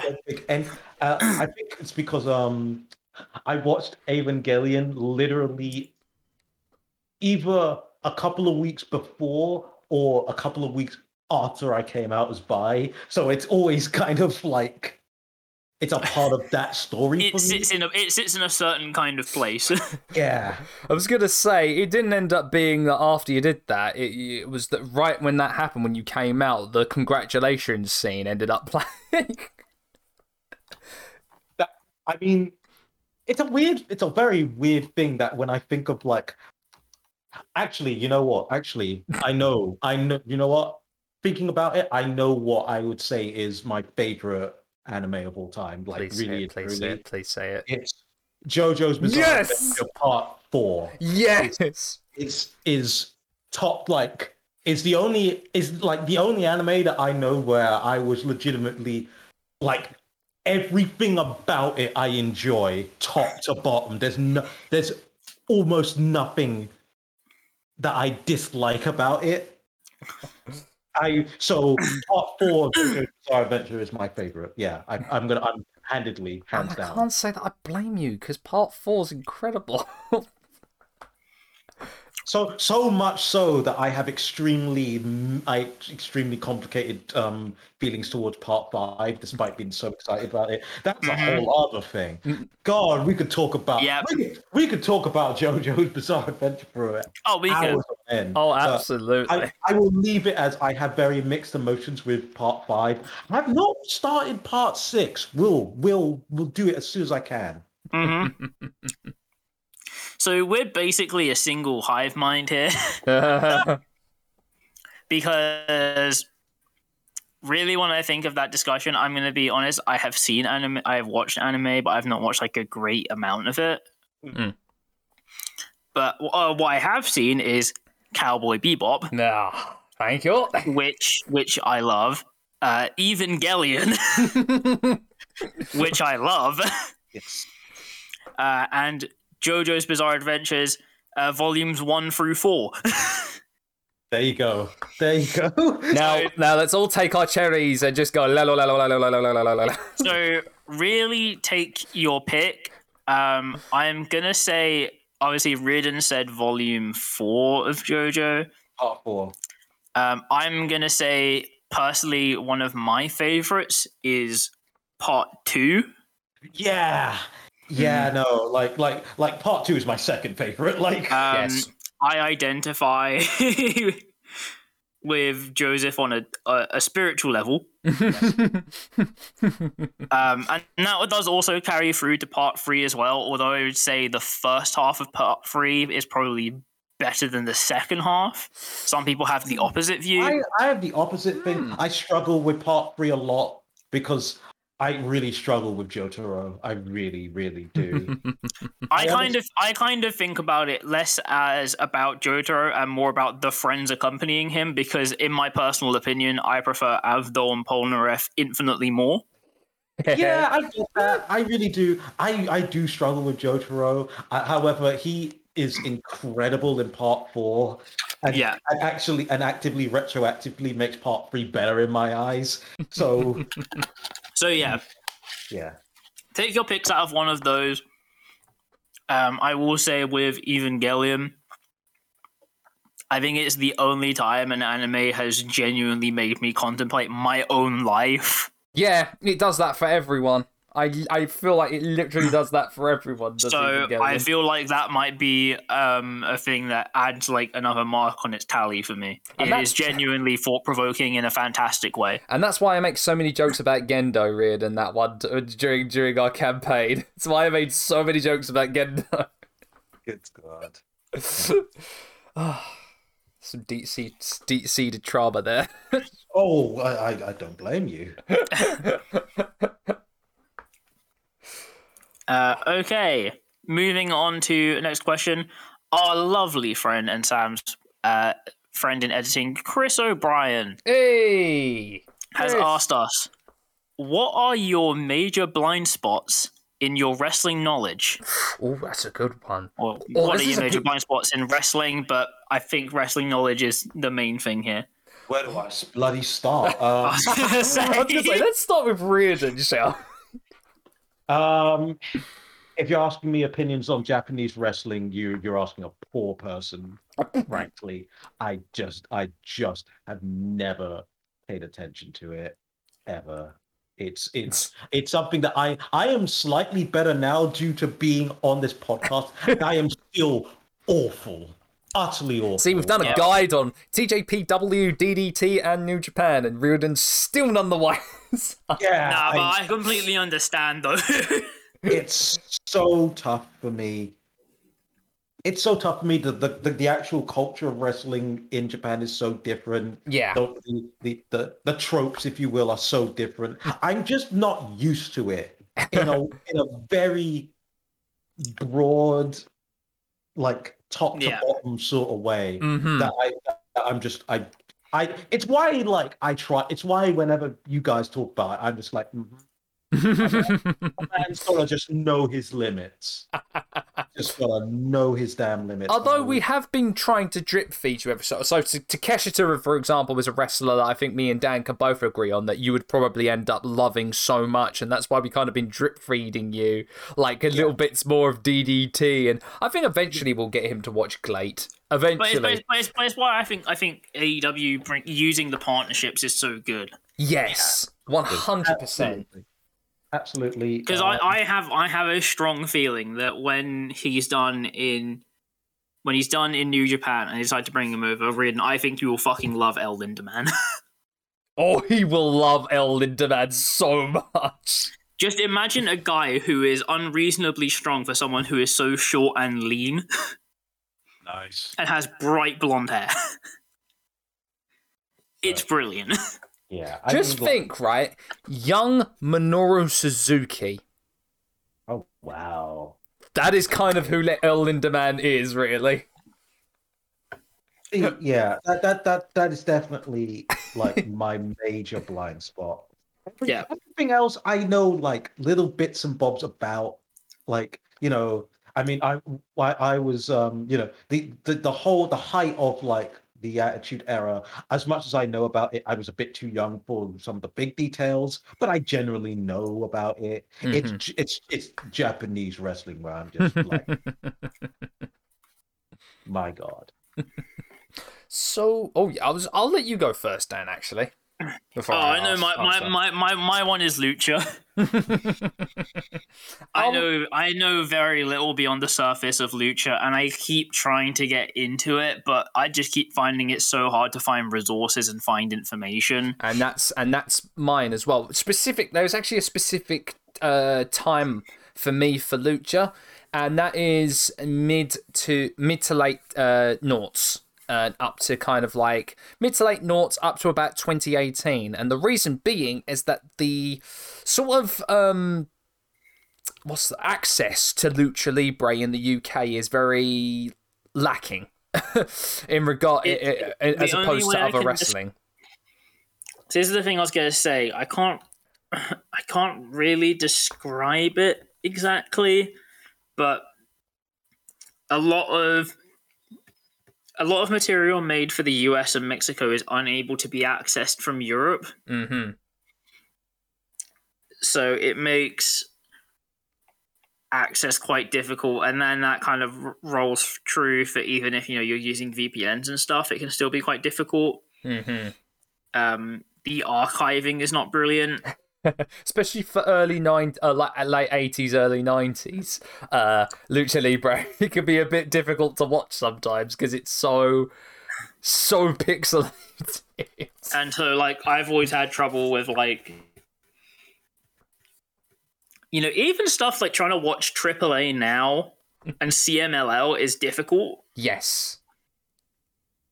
so I I really haven't been able to get into watching lucha as much and so I've kind of substituted that with doing lots of kind of reading on lucha and lucha culture So I was, you know, I'll go back as we always do, as most wrestling fans from the UK do, is, you know, you go back to the wrestling channel. My first kind of exposure to lucha would have been through CMLL, which was broadcast on the uh, on the wrestling channel. So we had uh, uh, Blue Demon Jr. as well. I think was one of the very first like lucha uh, luchadors I'd seen, and then through that, of course, through just sheer watching of films, being an absolute kind of like cinephile, I ended up knowing El Santo, funnily enough, through the El Santo films, and then going back to watch El Santo matches and researching a little bit more about him. Um, it's funny how it ended up being that I knew of El Santo first through his amazing films before knowing of El Santo, the legendary luchador. And so yeah, it's it's as of late, like AAA and CMLL are very hard to come by in this country. So you've got to try and find a way of being able to do it, as Dan said, via VPN. But even then, that's still not incredibly 100% reliable. Um, so it's reading up on articles, trying to get clips, gifs of of certain like lucha events as well. And I think for me, like Lucha Underground was a really good resource because even though it wasn't technically broadcast here in the UK, there were certain ways you could be able to watch it, and that was an absolute godsend. also to Yeah. watch Lucha Underground. Also, I just feel, feel like talking of Lucha, probably one of my favorite modern moments in Lucha is Vampiro screaming into the commentary microphone, "Where's the fucking music?" Oh goodness. so yeah, Lucha, I think, is mine, Dan's, and we've, we've reared Reardon, it's Puro. It's- Strangely enough, I know. Well, I mean, I I mean that actually I was about to say it's strange that I know a slight little bit more about Lucha than you guys, but then I realized, oh wait, no, that entirely tracks for what I'm like. it's, it's Mucha Like, Lucha, I- isn't it? I mean, it it it helped. Yes, Mucha Lucha absolutely helped when I was a kid as well. Ah, gosh. I feel like we need to review Mucha Lucha in the future, guys. We can probably do that As a Patreon special. Yeah, you know. Is the that. childhood story of how Ricochet became Ricochet. Oh, my God. yeah I don't know if there are any other real major major blind spots for me I really think it is probably just probably probably just lucha for me Which is why I'm really glad as well that Chris is doing his Lucha series over on his YouTube channel. Dude, it is going to be so helpful for me so that I actually know where to start and can assume that whatever he's reviewing, like, I can actually like Chris, see. you're doing the world, you're doing the whole continent of Europe a favor by doing You that series. genuinely are. Shout outs to Chris, lovely individual. Okay, on to our next question. So, I feel like the answer for this for myself and Sam will be fairly easy. I'm gonna say it's worded quite strangely, go, oh, go on. which is who is your favorite non US wrestler of all time? Which I'm assuming means someone not born in the US Or someone that, I guess not. or someone yeah, that didn't work in the US. Probably someone who wasn't born in the US. So who do we want to go for for that? I, I feel like I can honestly cheat a lot with that one. Yeah. Mm. In yeah, because if we're going for like just not born in the US, I could just go. I could go Chris Jericho, William Regal, like Yeah, like Well, because I was gonna say, because if it's not born in the US, then I'd probably just go like, like Rey Mysterio, yeah, Yeah. like Rey Mysterio, even like Rey Mysterio, Shinsuke Nakamura, uh, well, all the four, Tanahashi, all the four pillars. Toshiaki Kawada, Yeah. Jun Akiyama, Jumbo Tsuruta, like Manami Toyota. Like I, I, I, I think I think that's what it's asking. If it's asking like people who didn't work in the US, or I guess we don't attach to the US, then I guess again the four pillars, Jun Akiyama, yeah. Manami Toyota, Okada. You say that, but then again, like Kobashi and Misawa both worked Ring of Honor, so No, I know, but you're not going. Are you looking at? Are you looking at Misawa being like, yeah, that's an ROH guy? no, not particularly though. I, but then again, you've got the whole Isle of Samoa to think about as well. So, like the Anoa'i family, the Yeah. Maivia family, fucking Samoa Joe. like, I if I was to really pin it down to one person though, I, Regal springs to mind, but maybe that's just because it's England. Uh, because like that might be it. no, it's British bias, but to be fair, it's a valid bias. yeah, Yeah, Yeah, that's probably that's probably what I, that's probably what um. Pick anyone from that list because I think otherwise you're not going to get much out of it. Yeah. I can't pick one honestly. I really can't. Uh, okay. I feel like this one might be more for me and Sam, but Reardon, you can have a go if you want. Ooh, Uh, from our lovely friend Connor at Wrestling with Fiction, ooh. Who are your favorite wrestlers in the UK Indies right now? yeah, that's gonna be one of you guys. I, I Oh, So I was gonna say, I think this is gonna be a me and Sam one. yeah, yeah, oh, yeah. shall I start, Dan? Uh, you can start. So, oh gosh, man, who do I pick? Um, at this current moment, who I'm really liking, uh, obviously, shout outs to Michael Oku, who's been doing so much Yep. good work at Rev Pro, one of my absolute favorites at the moment. Man like DeReiss, come on, it's man Dude, I was about, I was a, he's on my list as well. Oh, like one of my favorites uh, up there as well. Um, Chris Ridgway, hard as fuck, Yep. and has continued to be hard as fuck for this whole time. He's inc- I still maintain he's probably one of the most underrated wrestlers yeah, in the pretty UK good run. A scene. pretty, pretty good excursion over in Noah. He's GHC tag champion at the moment, and it's lo- it's awesome to freaking see. Uh, Kid Lycos and Kid Lycos two. Yep. I love the Lycos brothers. um, and Charles Crowley. Actually, damn, quite a fan Hell of Charles' yeah. work. Yeah, Charles's yeah. work. He's really freaking good. It's awesome to see him in Super Strong style this year. Yep. Uh, but at the moment, that's who. That's all that comes into into my head at the moment. Oh, of, oh no, who could I forget? The man, the myth, the legend, the one that I always love, and who seemingly just will never retire because he's awesome. Jody Fleisch. Yep. So that's mine. That's mine.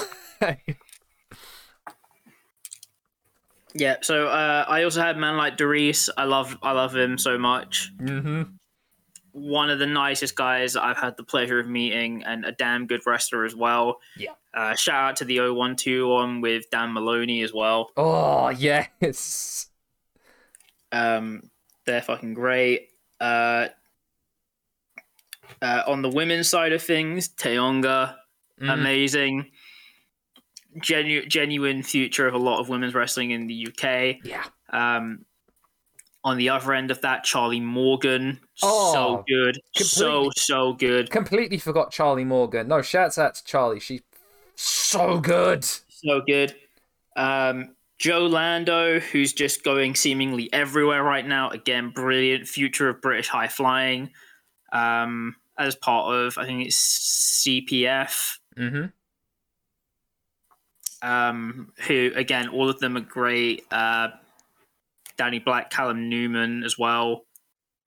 Um, there's another member, but I can't remem- remember right now off the top of my head.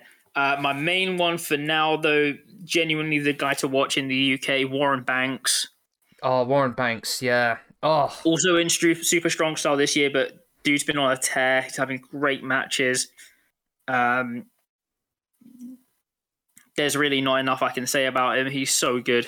So, so, good. So good. Oh, and may I just say as well, shout outs to our dear friend of the podcast, and possibly one, uh, certainly should be up there in the conversation as one of the best in the UK. Shady Natras. Yeah. Oh, dude, absolutely as well. Absolutely. We love you, Shady. You love you, Shady. You are freaking awesome, dude. So if you want to know who to look out for, Don't those listen to names us. look. In this one case, do listen to us because we're right. yes, yes. Yes. Okay. Next question. Uh, in your opinion, what is the worst sport that you have played, and what is the worst sport you have tried to watch? Interesting. Oh, that's so. Lacrosse and lacrosse. Have you played lacrosse? Yes, I freaking hate lacrosse so much. Where in the UK did you play lacrosse? In primary school, of all places, of all What? times, I hated lacrosse with a passion, That's. Wow. Okay. and it's so boring to. watch. I'm sorry, America. Lacrosse is fucking boring. It's hockey.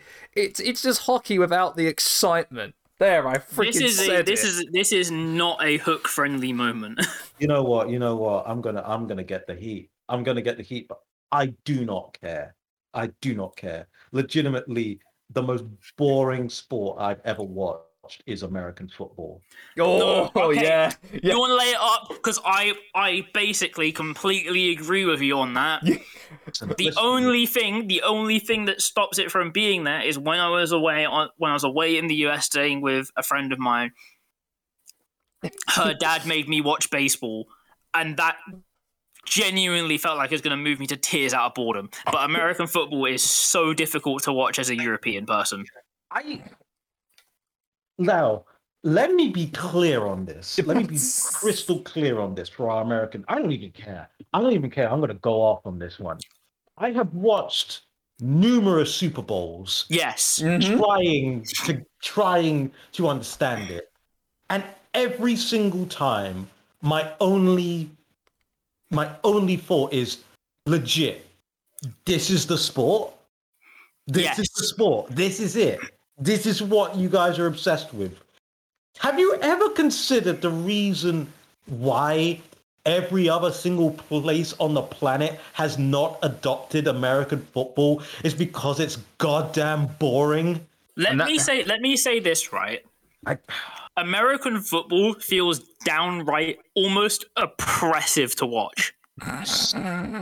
Because there is so much stuff that gets in the way of any moment of action. That is that is really it. I swear, if if American football was more like the NFL Blitz games, I think it'd be a hell of a lot more entertaining. Yes, big Because head mode, because, please. because because the thing is, right? I've you know, I've watched a couple Super Bowls in my time. Mhm. and of like all of them I've watched, I maybe probably slightly enjoyed one, but that's because I was away, I was near the US, it was a reasonable time for me, and there were people around me having fun, Oh yeah, yeah, yeah. Right? There was like one bit that I understood about like why it was good, and I kind of enjoyed it, right? But trying to watch it and having friends being like, no, no, no, it's so good, it's so good. And it's like five seconds of action, five minutes of ads. Yeah. It's and it's like the pacing of this is so tough for me to comprehend. Mm.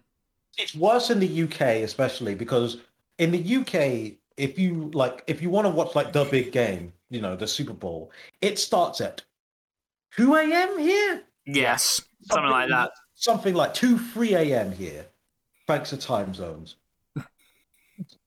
that it you, I don't. You're asking so much. Of And remember, it starts at 10 p.m. with the pre pre game analysis, then the pre game analysis, then the then like the then like the the post show the post Yeah. pre show game analysis, and then it's they, and then it's You the know- You know, football. what, you know what, actually, I'll give them that. The, the, the actual sports commentating, great.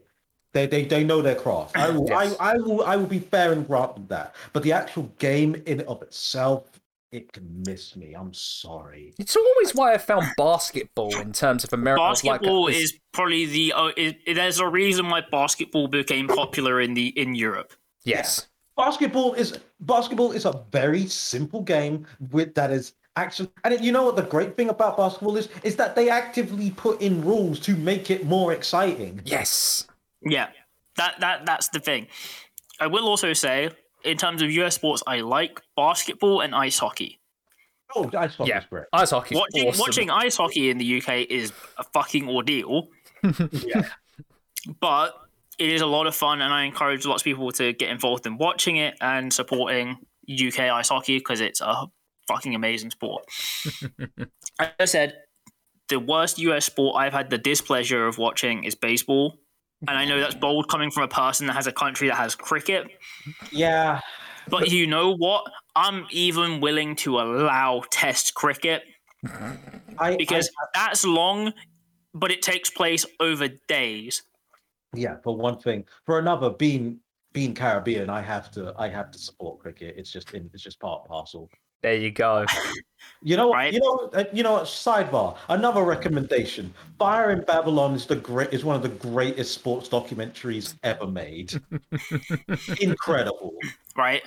Baseball is slow because everything about the game is like American football. They actively put in, they tried to like put in rules to be like, okay, pitcher like batters can't take this long to get there, but now it take you they still get like two minutes just to go up to bat. Everything about it is so aggressively slow that it's like, what even is, what even is the point? See, the only po- the only point of baseball was that we got two major league films out of it. and like Charlie it, ta- it takes so long. At least with cricket, I can watch T Twenty. I can watch IPL, and you know what? IPL's amazing. Have you ever wanted to see cricket, like short form cricket with Indian flair and fireworks and dancers, mate? There you go. You don't get that with baseball. I feel like Japan is un- has untapped potential to have like a shortened baseball game. Like dude. They like ab- they, ab- they, ab- they absolutely could. The worst sport I've ever played, I don't know for certain. I'm kind of having to rack my brain about it, but just because I was always made to play it in high school and I never really liked it, which was volleyball. oh, volleyball. You know, I actually liked volleyball quite. a I, bit. I'm I'm personally not a fan of volleyball. We always had to play it in high school. I have no I have I have no beef with the sport though. It, I'm not built for it. no, I mean, which I is don't- but which is also bold coming from a person that likes enjoys and watches and also sometimes like plays pick up basketball being like five foot six yeah. See, yeah. But- honestly, like, honestly, it would be. The I've actually enjoyed almost every sport that I. You know what? Actually, there is one. There is one. If we're counting it, cross country. If we're counting. oh, it. cross Oh, country yeah. could do one. yeah. cross country is is is is the worst because Cross country was the one where you realise, oh wait, I'm not fit and I'm gonna keel over. And as a kid, I was very unfit. yeah, it's just suffering. I yeah no that that that that is true i was a middle distance runner so being made to do cross country sucked Did you ever? uh, was it always? I don't know if it was just me, but every time cross country was always booked, it was always on a rainy, muddy day. yeah. I honestly think they do it on purpose. Mm-hmm. I think it's like some kind of tradition thing, or i always chose to believe that when they knew cross country was happening the council would go down to the park and spray water down Yep. something, or maybe it's like a cycle of abuse or something. I don't know. I don't yeah know. there's but- something about it anyway cross country sucks Yeah, cross country. That's my that's my. Okay, next question. Uh, which wrestling promotion or wrestling venue do you wish that you could go to? Oh, t- Tokyo Dome, easy. It's I, I, Tokyo Dome has always been the one I've always loved and dreamed of going to. Um, that and the Korakuen Hall because they're literally next door to one another, so it'd be so easy to visit both. But no, that I mean I know that's a very cliche answer, but it, it, it's Yeah. got to be Tokyo Dome. Um, my one's actually a personal one, Madison Square Garden. Mm. Mhm. because because uh, my grandmother, God God rest her, was a huge wrestling fan. like, like every family member I have talked to about it had stated that if grandma was alive when I was about, I would have gone to I would have gone to WrestleMania by now. like a huge wrestling fan, and so I've always wanted to go just as little, you know, just as a little, you know, memorial for my grandmother because she absolutely would have loved to have taken me, and and she lived in Queens as well. So I think I think that that definitely the one would be Madison Square Garden. Yeah, that, that that makes full sense to me. Yeah. Uh, for me, it's Sumo Hall. yeah. I like the really intimate atmosphere of it. It's kind of um a different kind of experience, you know. Mm-hmm. You know, I've been to many arenas and stuff like that, but I don't really think I've experienced a place like that. Yeah. So that would probably be it. I guess also then I'd potentially also say the Hammerstein Ballroom, Oh yeah, Hammerstein Ballroom. Yes. but I think I think I'd I think I'd have to go. I think I'd have to go Sumo Hall on the promotion end of things. Uh, it's a shame because most of the ones I would have wanted to have seen are defunct. True. Like I would have loved to have seen a uh, an ECW show. I would have loved to have gone to an ECW show, like re- like for Um, real. Um, Yeah.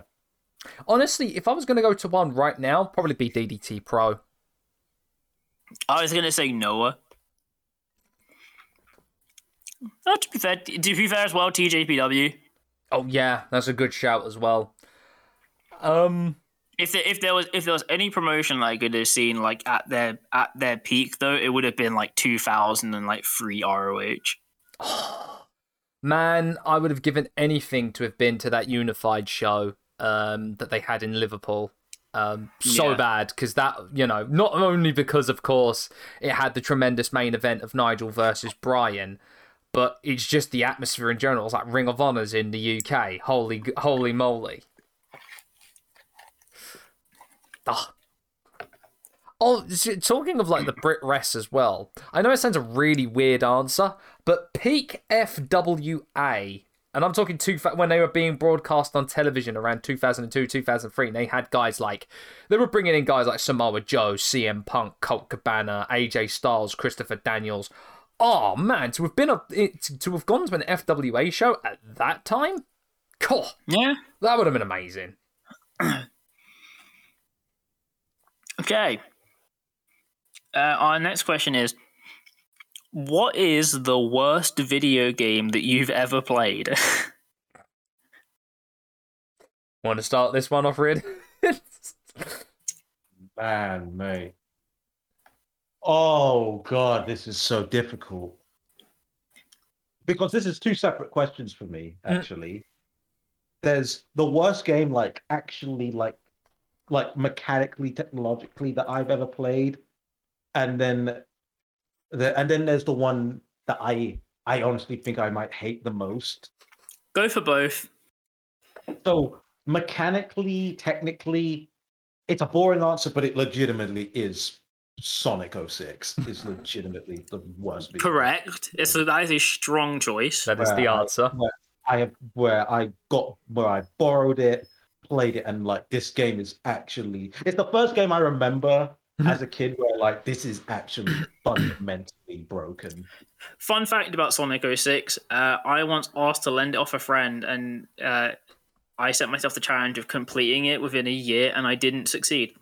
Yeah, look, it's it's one. I for, um, genuinely hated playing it that much. I was like, you know what? I've got this challenge, and I'm not going to succeed in it. I'm not even going to try. it took me um and my my and our mutual friend Johnny, our mutual friend. Shout out to you, Johnny. Love you, baby. Um, it took us two weeks, I think, something along those lines, Oh, because it for one, it was just so broken and it took so much time. oh. Yeah. So that's that's the that's the worst game technically. In terms of I wanted to like this game and yet I hated it. Crackdown 2. Mm-hmm. Okay. That is just Yeah. is yeah. especially after One is my favorite game of all time. it's so good. It's just the most fun I've ever had in a video game, bar none. I played great video games. I played better video games, but no game have I just spent that much time on. And I was unrelentingly excited for Crackdown 2, and it was such a disappointment. And I never played Crackdown 3, which I also heard was a disappointment. So it, was. It hurts so much. It hurts so, so much. So yeah, I'm gonna go for um, those are my two. Ah, what about you, Dan? Uh, so I also have a kind of mix of answers because there's obviously like the, you know, the mix of ones which are like you know games I've played over the years which have been like complete shovelware and like, you know, they're like games made by like small companies. They're not really meant to be anything much. Yeah, budget titles. Yeah, exactly. Um, so I have, I guess I have, I guess I have two for very different reasons. uh, one is, and I'm gonna say this, uh, the Rayman Raving Rabbids, like the first one that came out, yeah. not least for spawning the rabbits upon the earth. Okay, okay, okay. Counterpoint, counterpoint to that bit. If not for Rayman Raving Rabbids, we would not have Rabbids Go Home, which means that we would not have some of the single most incredible Romanian music I've ever heard. No, no, no, right? This is this is this is this is valid. Yeah, I can't like. You get rid of the like the game bad, sure, but it cannot be gotten rid of for that fact. The dominoes are too good. it leads to good things. But because basically, my my main beef with this game is I remember when it first came out and came out on the PS2, I believe, yeah, I think you are right actually. and I remember I remember having it,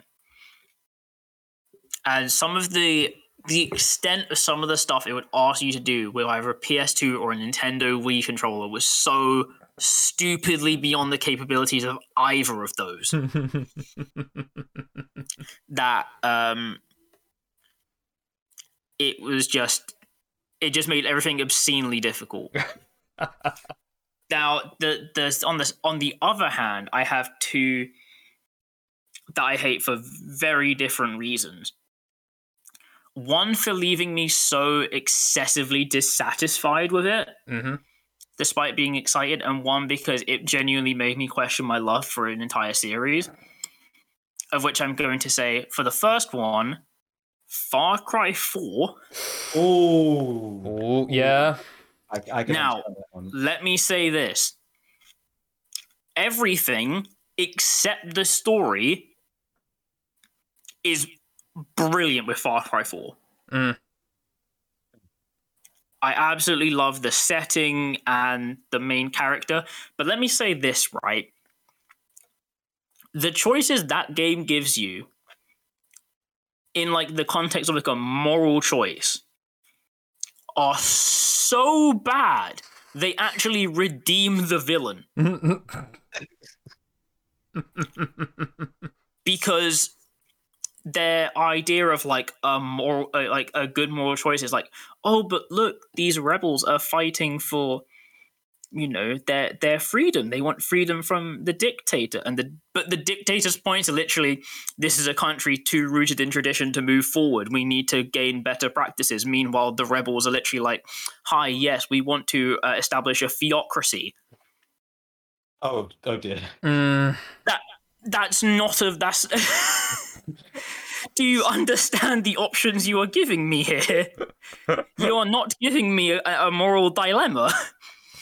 How have you managed to make your villain seem good in my eyes? Well done. Uh, and my other is final fantasy 13 Oh, oh no. The combat sense. the combat the battle system in that game infuriates me to no end. Because it genuinely feels like it, and I know people said to me like look you just you just have to learn it. You just have to learn how it works. You introduce a mechanic about changing dynamically to respond to the battlefield right? Good idea. Except for one thing. You can die while changing so literally changing is a risk and the and the problem is again, it brings in some great characters. It brings in some like really cool characters, really cool ideas. It continues on the on Final Fantasy's like track record of like kind of fantasized political storytelling. But man, they they were like, yo, this game's great. Make it inaccessible. I will say they redeem themselves with Final Fantasy 15. Hmm. I, it's something I really wanted to play for ages. Actually, Final Fantasy 15 is fantastic and Yeah. genuinely does well at achieving everything it sets out to. That sounds but- good. 'cause I've, I've never actually played a Final Fantasy game. But there, there, Interesting. there, there goes with my my list of the of the worst games I think I've played. There's probably like worse ones out there, but those ones will stick in my mind for various reasons. Okay, I've got one that has always been in my mind and really always will be in my mind uh, when it comes to worst games. It's probably not the worst game, but it's one that burned me, burned me for an incredibly long time, and I never went back to the series until quite recently. So, chaps, I want to take your minds back to the late 2000s. The video game console market is seeing a boom, especially with Nintendo with the Wii console. So, what does every other developer and console company come up with? We need more peripherals for their games. Enter Tony Hawk Ride. Oh my Yeah. god! Oh shit! Yeah. My Oh. god, the most broken game ever, and they give you one of the most flimsiest peripherals ever a skateboard with no wheels. So the thing is, though, is that like people saw that I'm like, that's cool as shit, but it did not work a single step. No, it just it just did not work.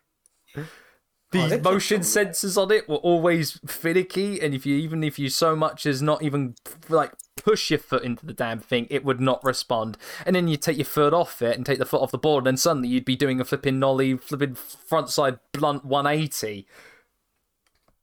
It's like God. It took them 15 years afterwards to get a good to get a good one of those games, didn't it? And then they had to Yeah. remake Tony Hawk 1 and 2 twice, Yeah. may I add. They tried it twice. See, that's the thing. I would have. Was it? It was Tony Hawk Pro Skater Five, wasn't it?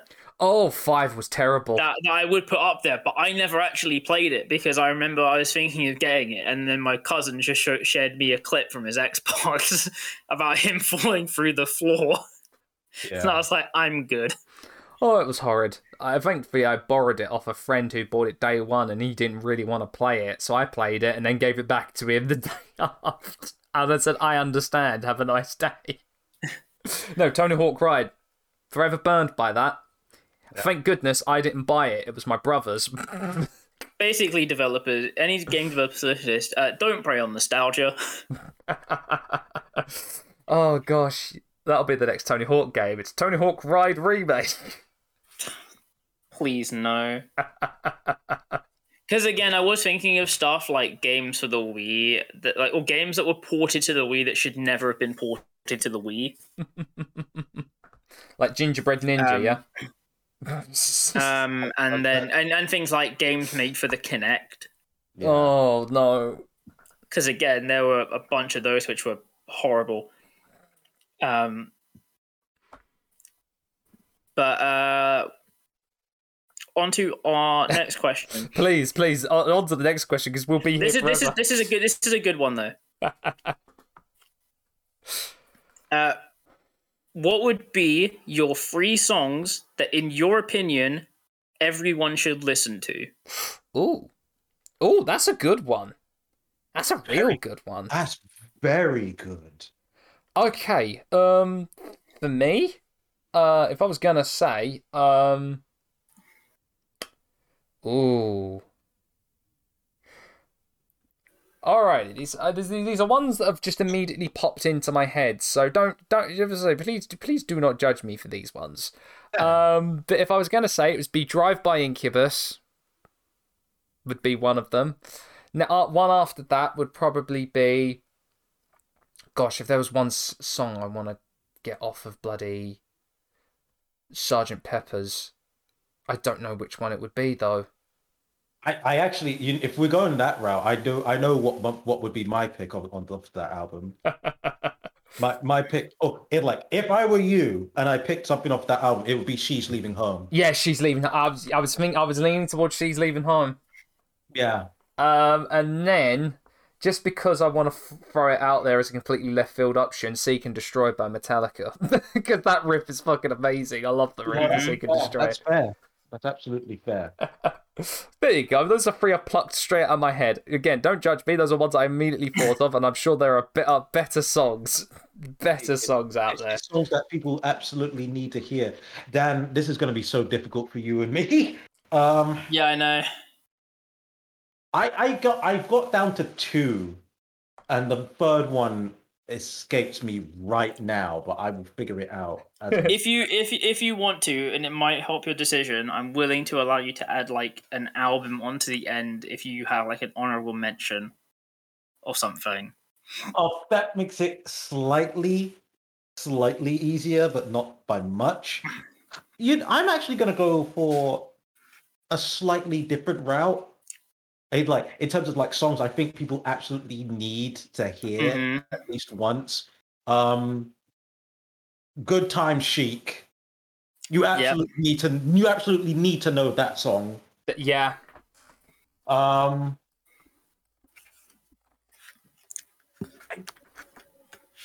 us and them, Pink Floyd. I would say Mm-hmm.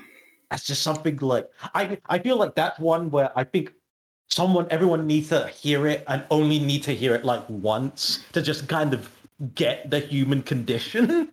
yes, Yeah. No, I understand that. like like like if I was going like if an alien came down and you're like, so what's humanity's deal? I would just play that song and that would kind of and they kind of go, Oh, oh shit. And I'm like, Yeah, I know, right? I mean, we Uh, were, I think we were we were thinking of the day, did you? But now we're not quite sure. yeah. yeah. The very third song where I think everyone absolutely needs to hear it. Actually, you know what? Rhapsody in Blue, Gershwin.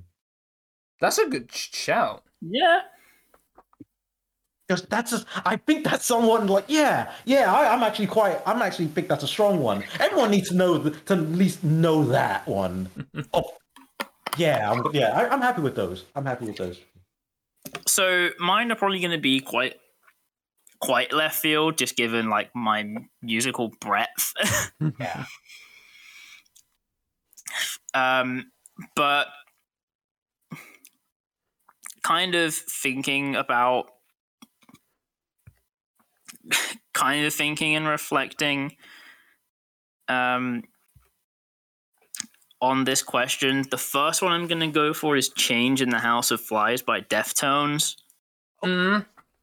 just because i think it it's kind of the song that obviously made the deftones but it's kind of uh, become a blueprint track for so much of modern metal now Oh crumbs! It has, and then some. like I was thinking like Be Quiet and Drive um or Rosemary. Mm. And to be fair, Rosemary is probably the song I prefer more out of those three. But I feel like crystallized um you know change has become like the song which has defined an entire future generation of metal that has basically trickled down to near enough every modern metal band in some capacity. Mm-hmm. um, and so has become so so relevant to so much right now that um, it's kind of taken on its own mystique. Yeah. Um, then, kind of beyond that, it became really, really difficult to think of stuff. so, in amongst that, I'm also going to say because it's kind of one of my favorite songs of all time, and again, I think is kind of indicative of the time. I'm gonna say "Everlong" by the Foo Fighters. Yeah, I love that song so much. I oh dang! Now that you've said it, I would have picked Everlong. Fair. That's very fair. Um, because again, it's I I think in itself it is quite a, an achievement. Mm. Um, you know, it's an achievement of songwriting. Yeah. And then really on this on the third track, I really didn't know which direction to go. And I was kind of stuck between a bunch of stuff, but I think this won't be a too controversial. Well, it might be a bit. It's a bit strange. But, uh, I'm gonna go for the. I'm gonna go for the song "Stone Milker" by Björk. Okay. Ooh. um, Shout it's out to Bjork. I'll, I'll give you that. Yeah. I'm a big Bjork fan in amongst listening to all the metal that I do. um, and it is a very kind of strange love ballad that only Björk could produce, and it's a very kind of one in one in a kind song from her album Vulnicura. yeah.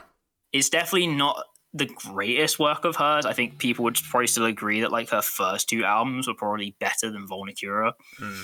Yeah. But it's a really cool piece and it's kind of has a weird ambience to it that's really worth doing. Um, the reason I wanted to include the album aspect is because I think everyone in their life should at some point listen to To Pimp a Butterfly by Kendrick Lamar. I can't pick a single track off it. It's That's, actually really good. It is a really good album. I mean, Like I think I think the entire album as a package is pertinent listening.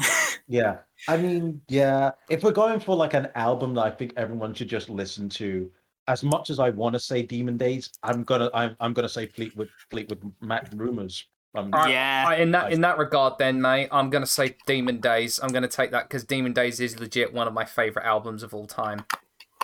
it, it's yeah, like yeah. I, but in terms of like absolute lead need, I think yeah, uh, Rumors actually is just it's too good for me not to mention. no, no, that's the thing though. It, it, it. To be honest, it's it's a straight up back to back masterpiece. Mhm. yeah. Like, There's a reason why that why that album still sells to this very day. hmm Yeah, like I want to say Dark Side of the Moon, but like I think like if you I could back to my list, I honestly think like if the, the the only song that absolutely needs to be listened to is Us and Them off of that album. Well, because that, that, that's the thing. So like, I had things like um, a couple White Stripe songs Hmm. that again I think are worth listening to, but none of the albums or there's no tracks that I think you know you could live without listening to these. Yeah. But I think I think that I think the three that I've chosen could provide a pretty good snapshot into different types of music. I'd say so. Yeah. I mean, I just plucked three out of my head because I was I was feeling in an Incubus mood, and then I was feeling in a Beatles mood, and then suddenly in a Metallica mood. So think of that what you will. now on to easier territory, I hope. what is, in your opinion, the best takeaway to get? Ooh.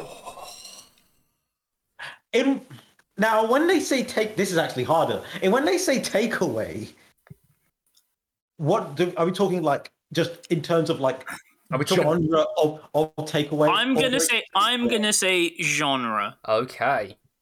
If you want to give your local favorite a shout out, do it. But Yeah, I, I will. I will always go for the only. God, this is where this is where all of London comes after me. This is this fight. This go for it, go for it, go for it, go for it. I have to rep favorite chicken. I have to rep. Sh- Oh, hold tight. roll oh. true, roll true. Listen, listen. Now let me explain to my London listeners. Now, Dan understands how how how how this goes. When it comes, when it comes to the whole package, Not like it is. It is favorites. Morley's has the better ribs and has the better chips. Okay, Yeah. I will Okay. always give Morley's that, especially the chips, especially the chips. However, the chicken is not as good. The chicken just straight up is not as good. Whereas favorite favorite chicken has like everything is like a B. Everything's like a B B plus. Whereas the Morley's it gets a little wonky, and then with Morley's it very much depends on which Morley's you're going to. I was gonna say because I've been to some Morleys where where the wings were not a one. Yeah, exactly. I, I um from I don't know if it's still around because I haven't been there for a while now. The Morley's in Catford, southeast London, is the best one I've been to, off the top of my head. I agree. Okay. I agree. And I have a Yeah, I have a Morley's right next to me, and that one's awful. But the one I have been to the one in Catford, and that one is pretty Yeah. based. Yeah. See, this yeah, is the thing I was gonna say, right? Because some I, being from South, Yes. Morley's is an institution. Yes. Unfortunately, for better or worse. Excuse me, it is for the betterment of society. Morley's is Uh, the one thing keeping this country alive. But I will admit, for me, Morley's is kind of like Papa John's at times because the Papa John's near my house is arse. But when I've been to my friends' houses and they've ordered Papa John's, it's been good. Mm. So I just have to assume that my local one doesn't know how to make pizza. Yeah. I mean, on And that, sometimes and sometimes I've gone to Morley's and got and you know done my done the free wings and chips Mhm. and it's been good. And other ones I've been to, it's been awful. it really is a crapshoot depending on what Morley, or where the, the location Yeah, it, it depends. is. It depends. It depends where you are. Um, because I've been to, as I said, I've been to a few, and sometimes they've been really good. Sometimes, oh man, they've been utter pants. um, on that note, for me, I'm a pizza lover. Always have been, always will be. But there is a very, there is an, but independent pizza places. Not your Domino's, not your Papa John's. There's little mum and pop shops that have the pizza. You can see the pizza oven right behind them as you go up to the table to order. There's one in my area that is literally just a little box right on the top of the high street. It's called the Pizza Spot. It's incredible. The chip portions are amazing and they are double fried as well, so they have got some crunch to them. Garlic ciabatta bread, and you can have it deep dish or you can have it thin crust. Damn, it's on another You level. can have it deep dish if you want to admit you're an animal, but like, you know, exactly. it's incredible. Like, I I'm always... coming for you, deep dish lovers. We're coming for you, Chicago. but no, I love independent pizza shops. There's just something about them that I just enjoy above any other. Second place to Chinese, but then again, that's just the default answer for everyone when they're having a being Yeah, a but bit that- that- cheeky. Let's be real though, that's just British culture. That's just British culture, Chinese. That is British culture. Okay. So for me, obviously the Chinese is up there. Yeah. Uh, as a person who grew up with family that very briefly used to live in India, obviously Indian food way up for me.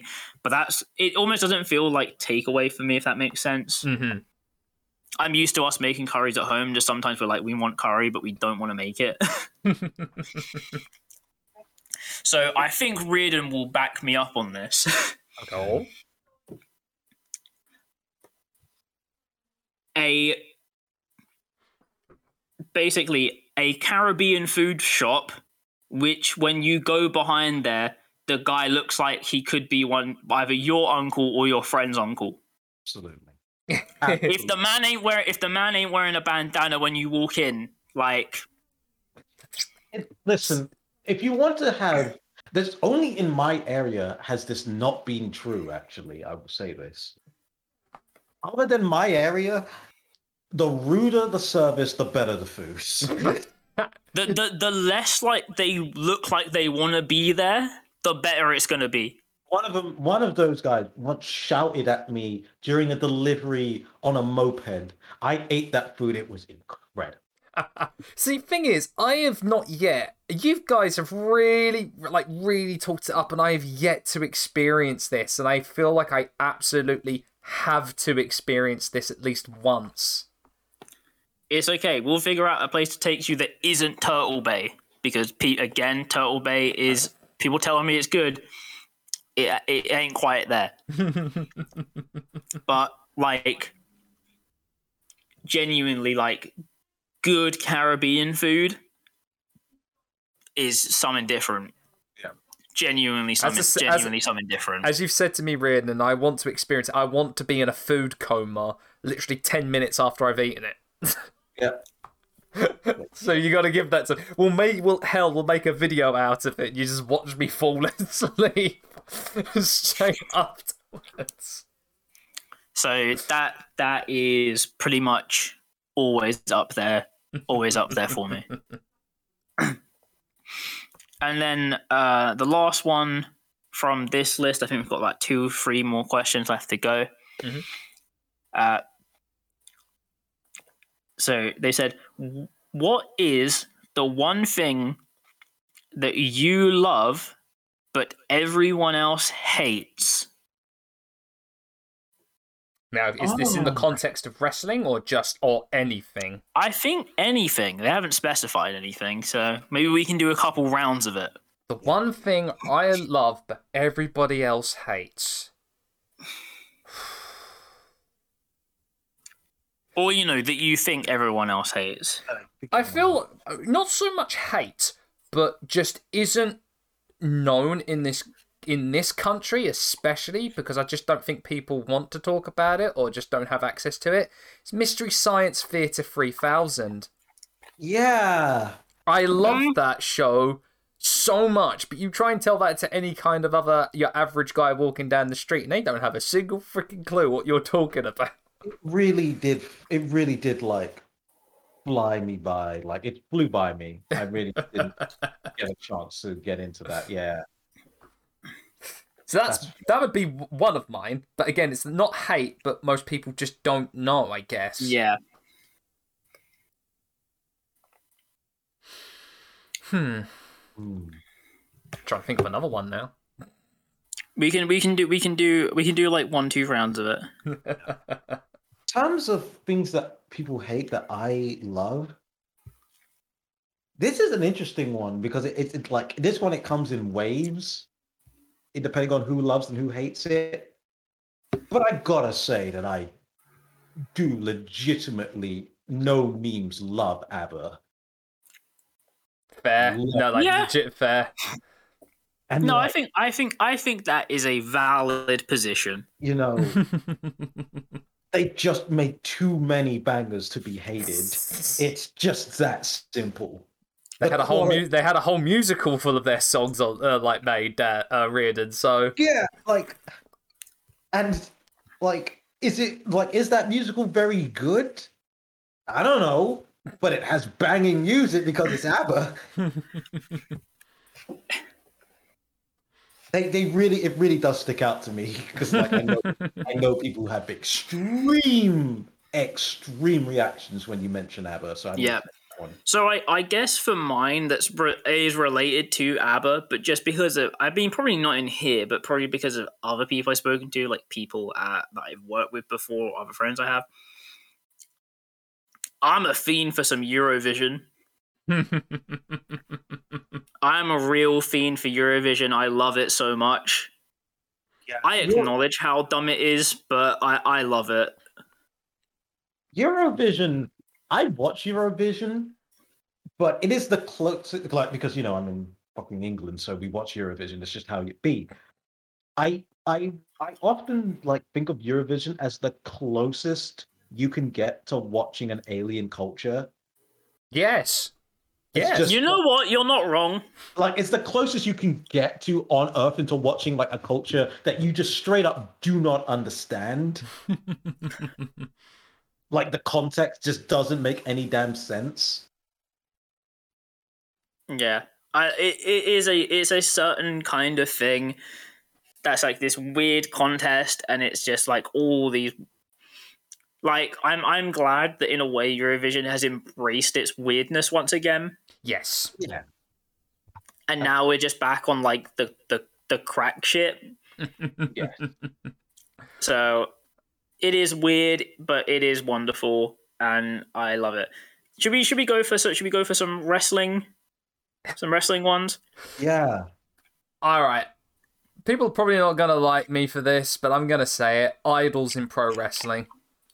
I don't know. Something TJPW had that down on has that down on lock, and I love it so much. Wow. That's shocking coming from you. And here's the thing: this also prunes into another thing that maybe a thing of I like that nobody else does. J-pop. I am a bit of a J-pop fan. A bit of you know, Ridden that I love. Do love me some city pop as well. Mm-hmm. So I mean, because I know the big deal now is K-pop, and yes, BTS do bring up put out some bangers because you know it's BTS for crying out loud. Yeah, but is it mid two thousands Euro pop though? Mm, no, no. See, see. So I do love me some J- uh, J-pop, but that bleeds into I like for some bizarre reason. I just think the the the the, the novelty of idols in pro wrestling, like Maki Itoh, is the purest form of that. Is incredible. So there, there, people, I did it. I said it. Wrestling, in terms of wrestling, God, that's really difficult. That's really damn difficult for me. You know what? You know what? I think I know what it is. I think I know what it is. It's Booker T on commentary. I, Yeah. I don't care. I just don't care. You know what you want with this black snow. oh, shucky ducky. Don't care. Don't care. Terrible, yes, but uh, it was entertaining. I don't care. no, yeah, that's entire that's entirely valid. So yeah, in terms of wrestling, I wasn't gonna I, I, I was thinking like TNA. but I feel I feel like people there there are lots of people out there that still like TNA. TNA. So I think for the thing that again, I want to say stuff like complicated storytelling. but then again, I always feel like wrestling hasn't even broached that in the first point. Um, and most of yeah, actually, now I think about it, most of mine are, you know, ones that I think us here would unilaterally agree on, and people, the only people that disagree with it would be absolute fuds. Yeah. Yeah. That's tough. So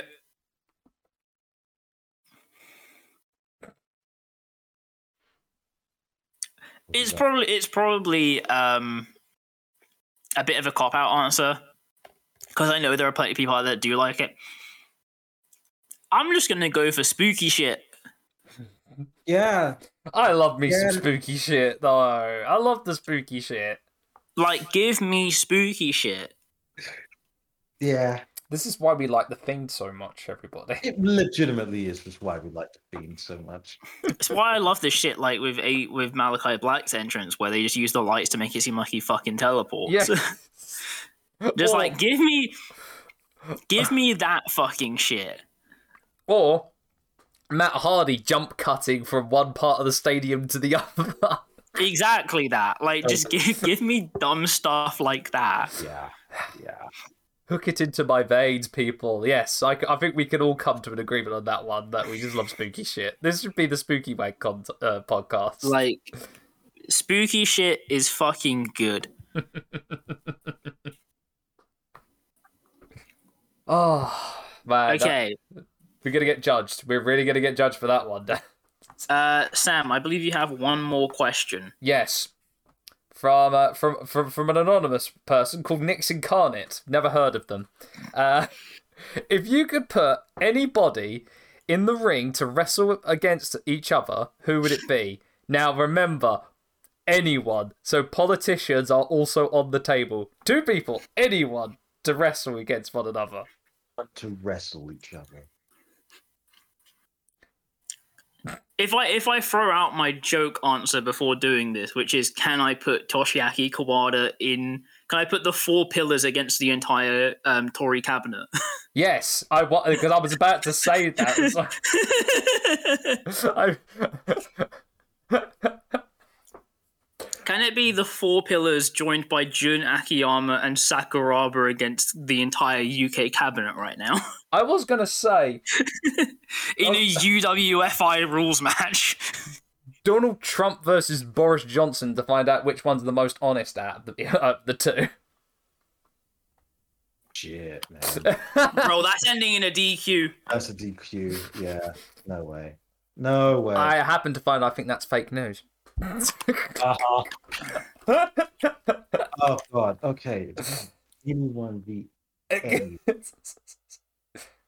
You know what? You know what? You know what? I'm gonna go for. I want to see. This is a weird one. This is actually I got I got. You know what? Yeah. I want to see. I want to see Lita versus Miss Piggy. What a based choice. oh hell yeah! I because like with special guest referee Trish Stratus. Look, like I I don't even know why. I if you if you gun to my head, it's just something that I think would honest to God work. like like of all the weird ass matches, I legit think that Lita could pull it off, and Miss Piggy. They could pull Yeah. off like at, at least three stars. I think it could happen. I think it could happen. Okay. so aside aside aside from my uh multi-man gauntlet tag match thing, uh this is probably going to seem really really strange, but um I promise if you stay with me, it might make some more sense. Bigger than my one.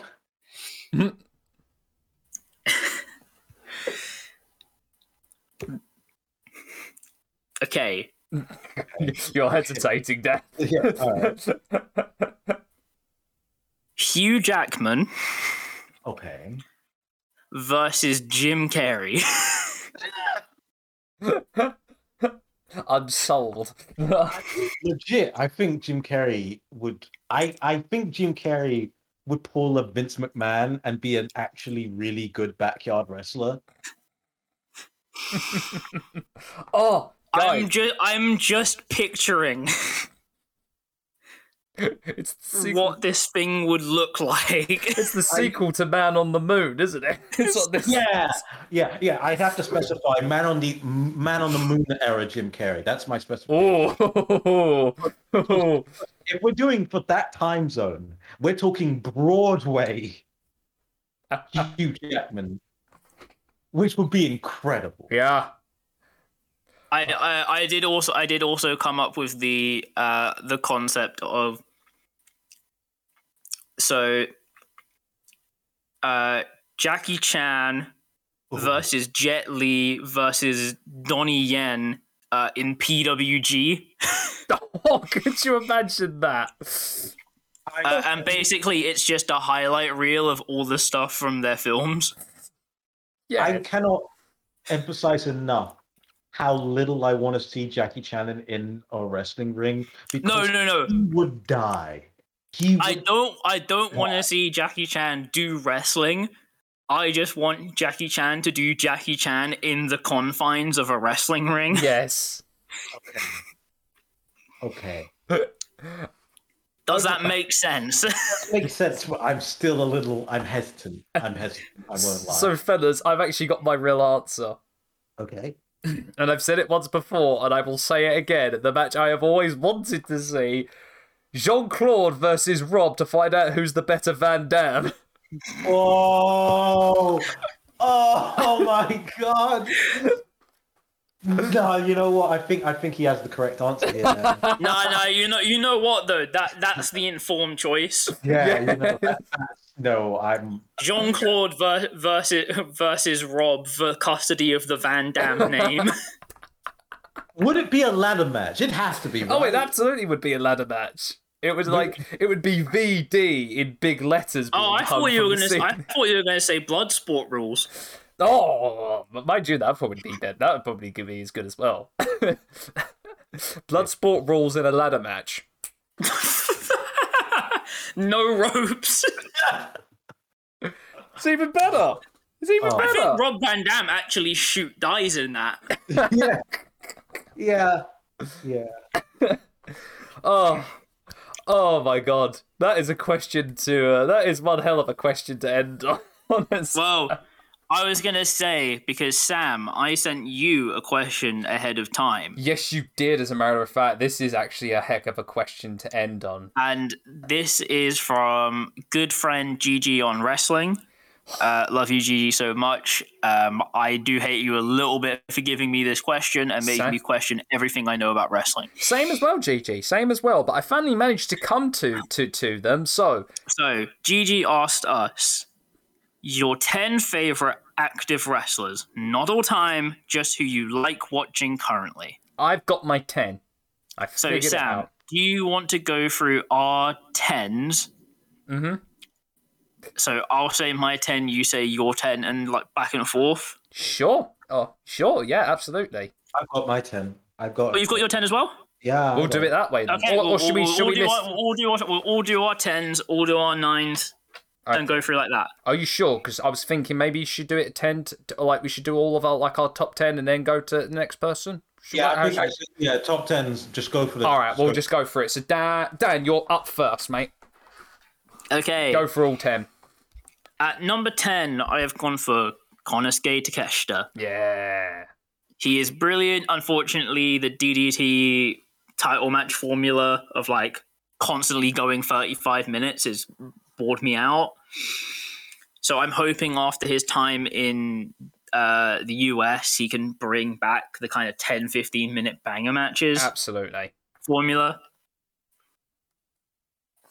Uh, at number nine, I have gone for uh, Yuki Kamifuku, Kamiyu. Mm-hmm. Uh, she is very, very good at Yes. what she does. Um, I think since her time at the top has slipped a little bit under the radar with TJPW, but uh, please go watch her do the good wrestling. She's very good at it um, and fits TJPW so well. Uh, at number eight, I've gone for Yoya Yeah. because Yoya is so cool. uh, does so much cool stuff, always innovating, um, and always bringing something different to the shows that he appears on.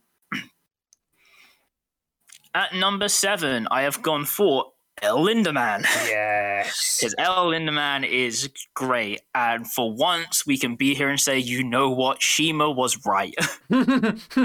At last, Shima was right. At once, Shima did something right. uh, El Lindaman's great. He brings something so different to, uh, I think, just Jap- uh, wrestling as a whole, not least just Japanese wrestling. Yeah. Um, it's been very cool seeing him in Better Super Junior doing something very different, and obviously all the work he does with Great. Mm-hmm. uh, which again bringing something very different. And I, I hope, unlike all the other companies that have even dared to run UWF recently in Japan, actually stay alive. Yeah. Uh, at number six, I've gone for Karen Noir. mm-hmm. Um, you know, in the time I've been able to see um, his shows um, and see him perform, he is something so different to the wrestling world. Mm. there really is no one quite like him. I don't think there ever really will be again. Um, and I'm just always impressed by what he is able to do and what he has done for the scene. So I think it still tracks as current. Yeah. Number five, Malakai Black. I love Malakai Black. He does the spooky stuff well. He has some of the tightest striking in the game. He's even and even then, since he's gone to AEW, I think he's leveled that up even further. Yeah. I love what he's been doing with the House of Black and just you know, it, it, it the the the ceiling is is space basically. At number four, I've gone for Eddie Kingston. Yeah. Just one of the most convincing wrestlers out there. he is so different to what is, is available in the US right now. Uh, he always brings something different. He brings intensity. He brings all of that to the game. Uh, number three, I don't care about his name change. He's still Volta to me. Again, it's something so different. Um, absolutely should be a top champion at some point in time soon.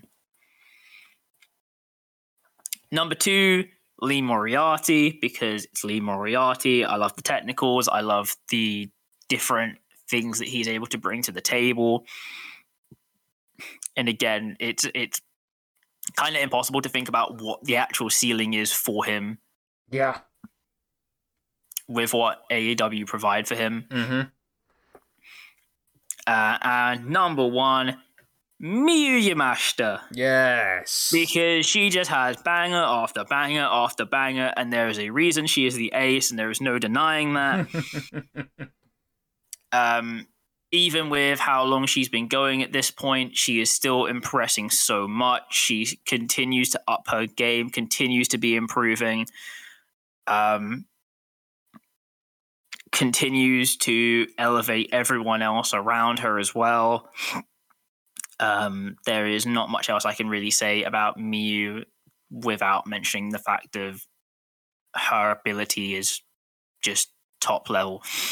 Honorable mention on this list that I wasn't able to get on there, but I really do want to put on there as well. Calvin Tankman. yes. Calvin Tankman is great. I just couldn't find a place to put him. good list, man. Very, very good list. So I'm not going to go so much into describing as to why, Yeah. and they're not going to be in any specific order for my list. But um, as follows, my 10 favorite wrestlers to watch currently at the moment Bryan, Mox Eddie. Obviously, Yeah. probably, probably, probably three of them would probably be in the top three, if I'm honest. Uh, Wheeler Yuta, Daniel Garcia, Lee Moriarty. Uh, we then we have uh, uh, Takeshita, uh, Miyu Yamashita. I'm so glad you mentioned Yam- Yamashita, Dan. Yeah. So glad. Thunder Rosa and El Lindaman. Hell yeah. All of them because I just love every single thing all of those all of those talents bring to the table. They keep me engaged with what with the wrestling product and they just keep me loving this industry oh so much. Even when there's social media tells me that I really shouldn't be loving wrestling anyway. Reardon. Yeah. Uh, so yes. Uh, same as you. You know, Bryan Bryan Moxetti. Like, I'm I'm like I'm not made of stone. Uh, my boy Penta. yeah. Yeah. My beautiful, beautiful boy Penta. Uh, Sonny Rowe. Sonny Kiss. Sorry, Sonny Kiss. Yeah. Yeah. Mm, Just. Yep. Uh, needs Jade more time on TV. I'd say something. Kiss. Absolutely. Yep. Uh, Jade Cargill, Thunder Rosa. Oh, I had their name in my head and then it went for some reason. Why did it go away? Mhm. Why did that name go away? I loved it. Miro! My God. Yeah. Hell yeah. And then uh, Bianca Belair and the last one. I'm slightly cheating, but I don't care. Rey Mysterio. I don't care. Yeah.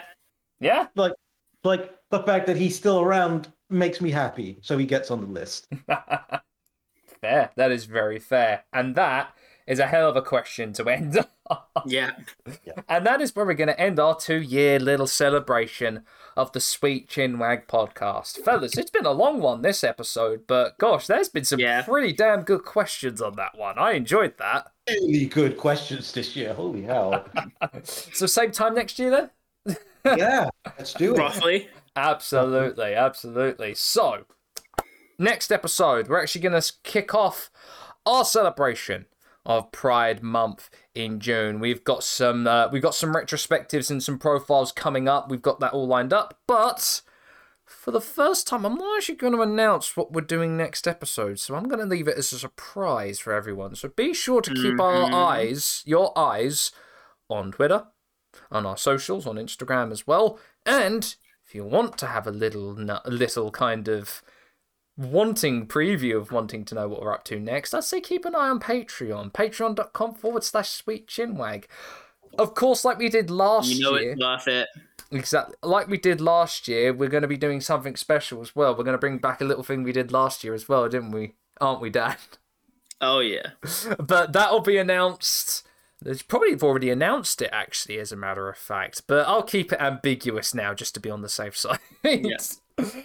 all right, then. All that's left for me is to thank every single, each and every single listener, uh, supporter of our podcast for two amazing years of the Sweet Chin Wag podcast. Honestly, I don't think we would have been able to have done it without all of you. So, um, so from me, thank you, and I'm pretty sure that you two would probably be, would say that as well.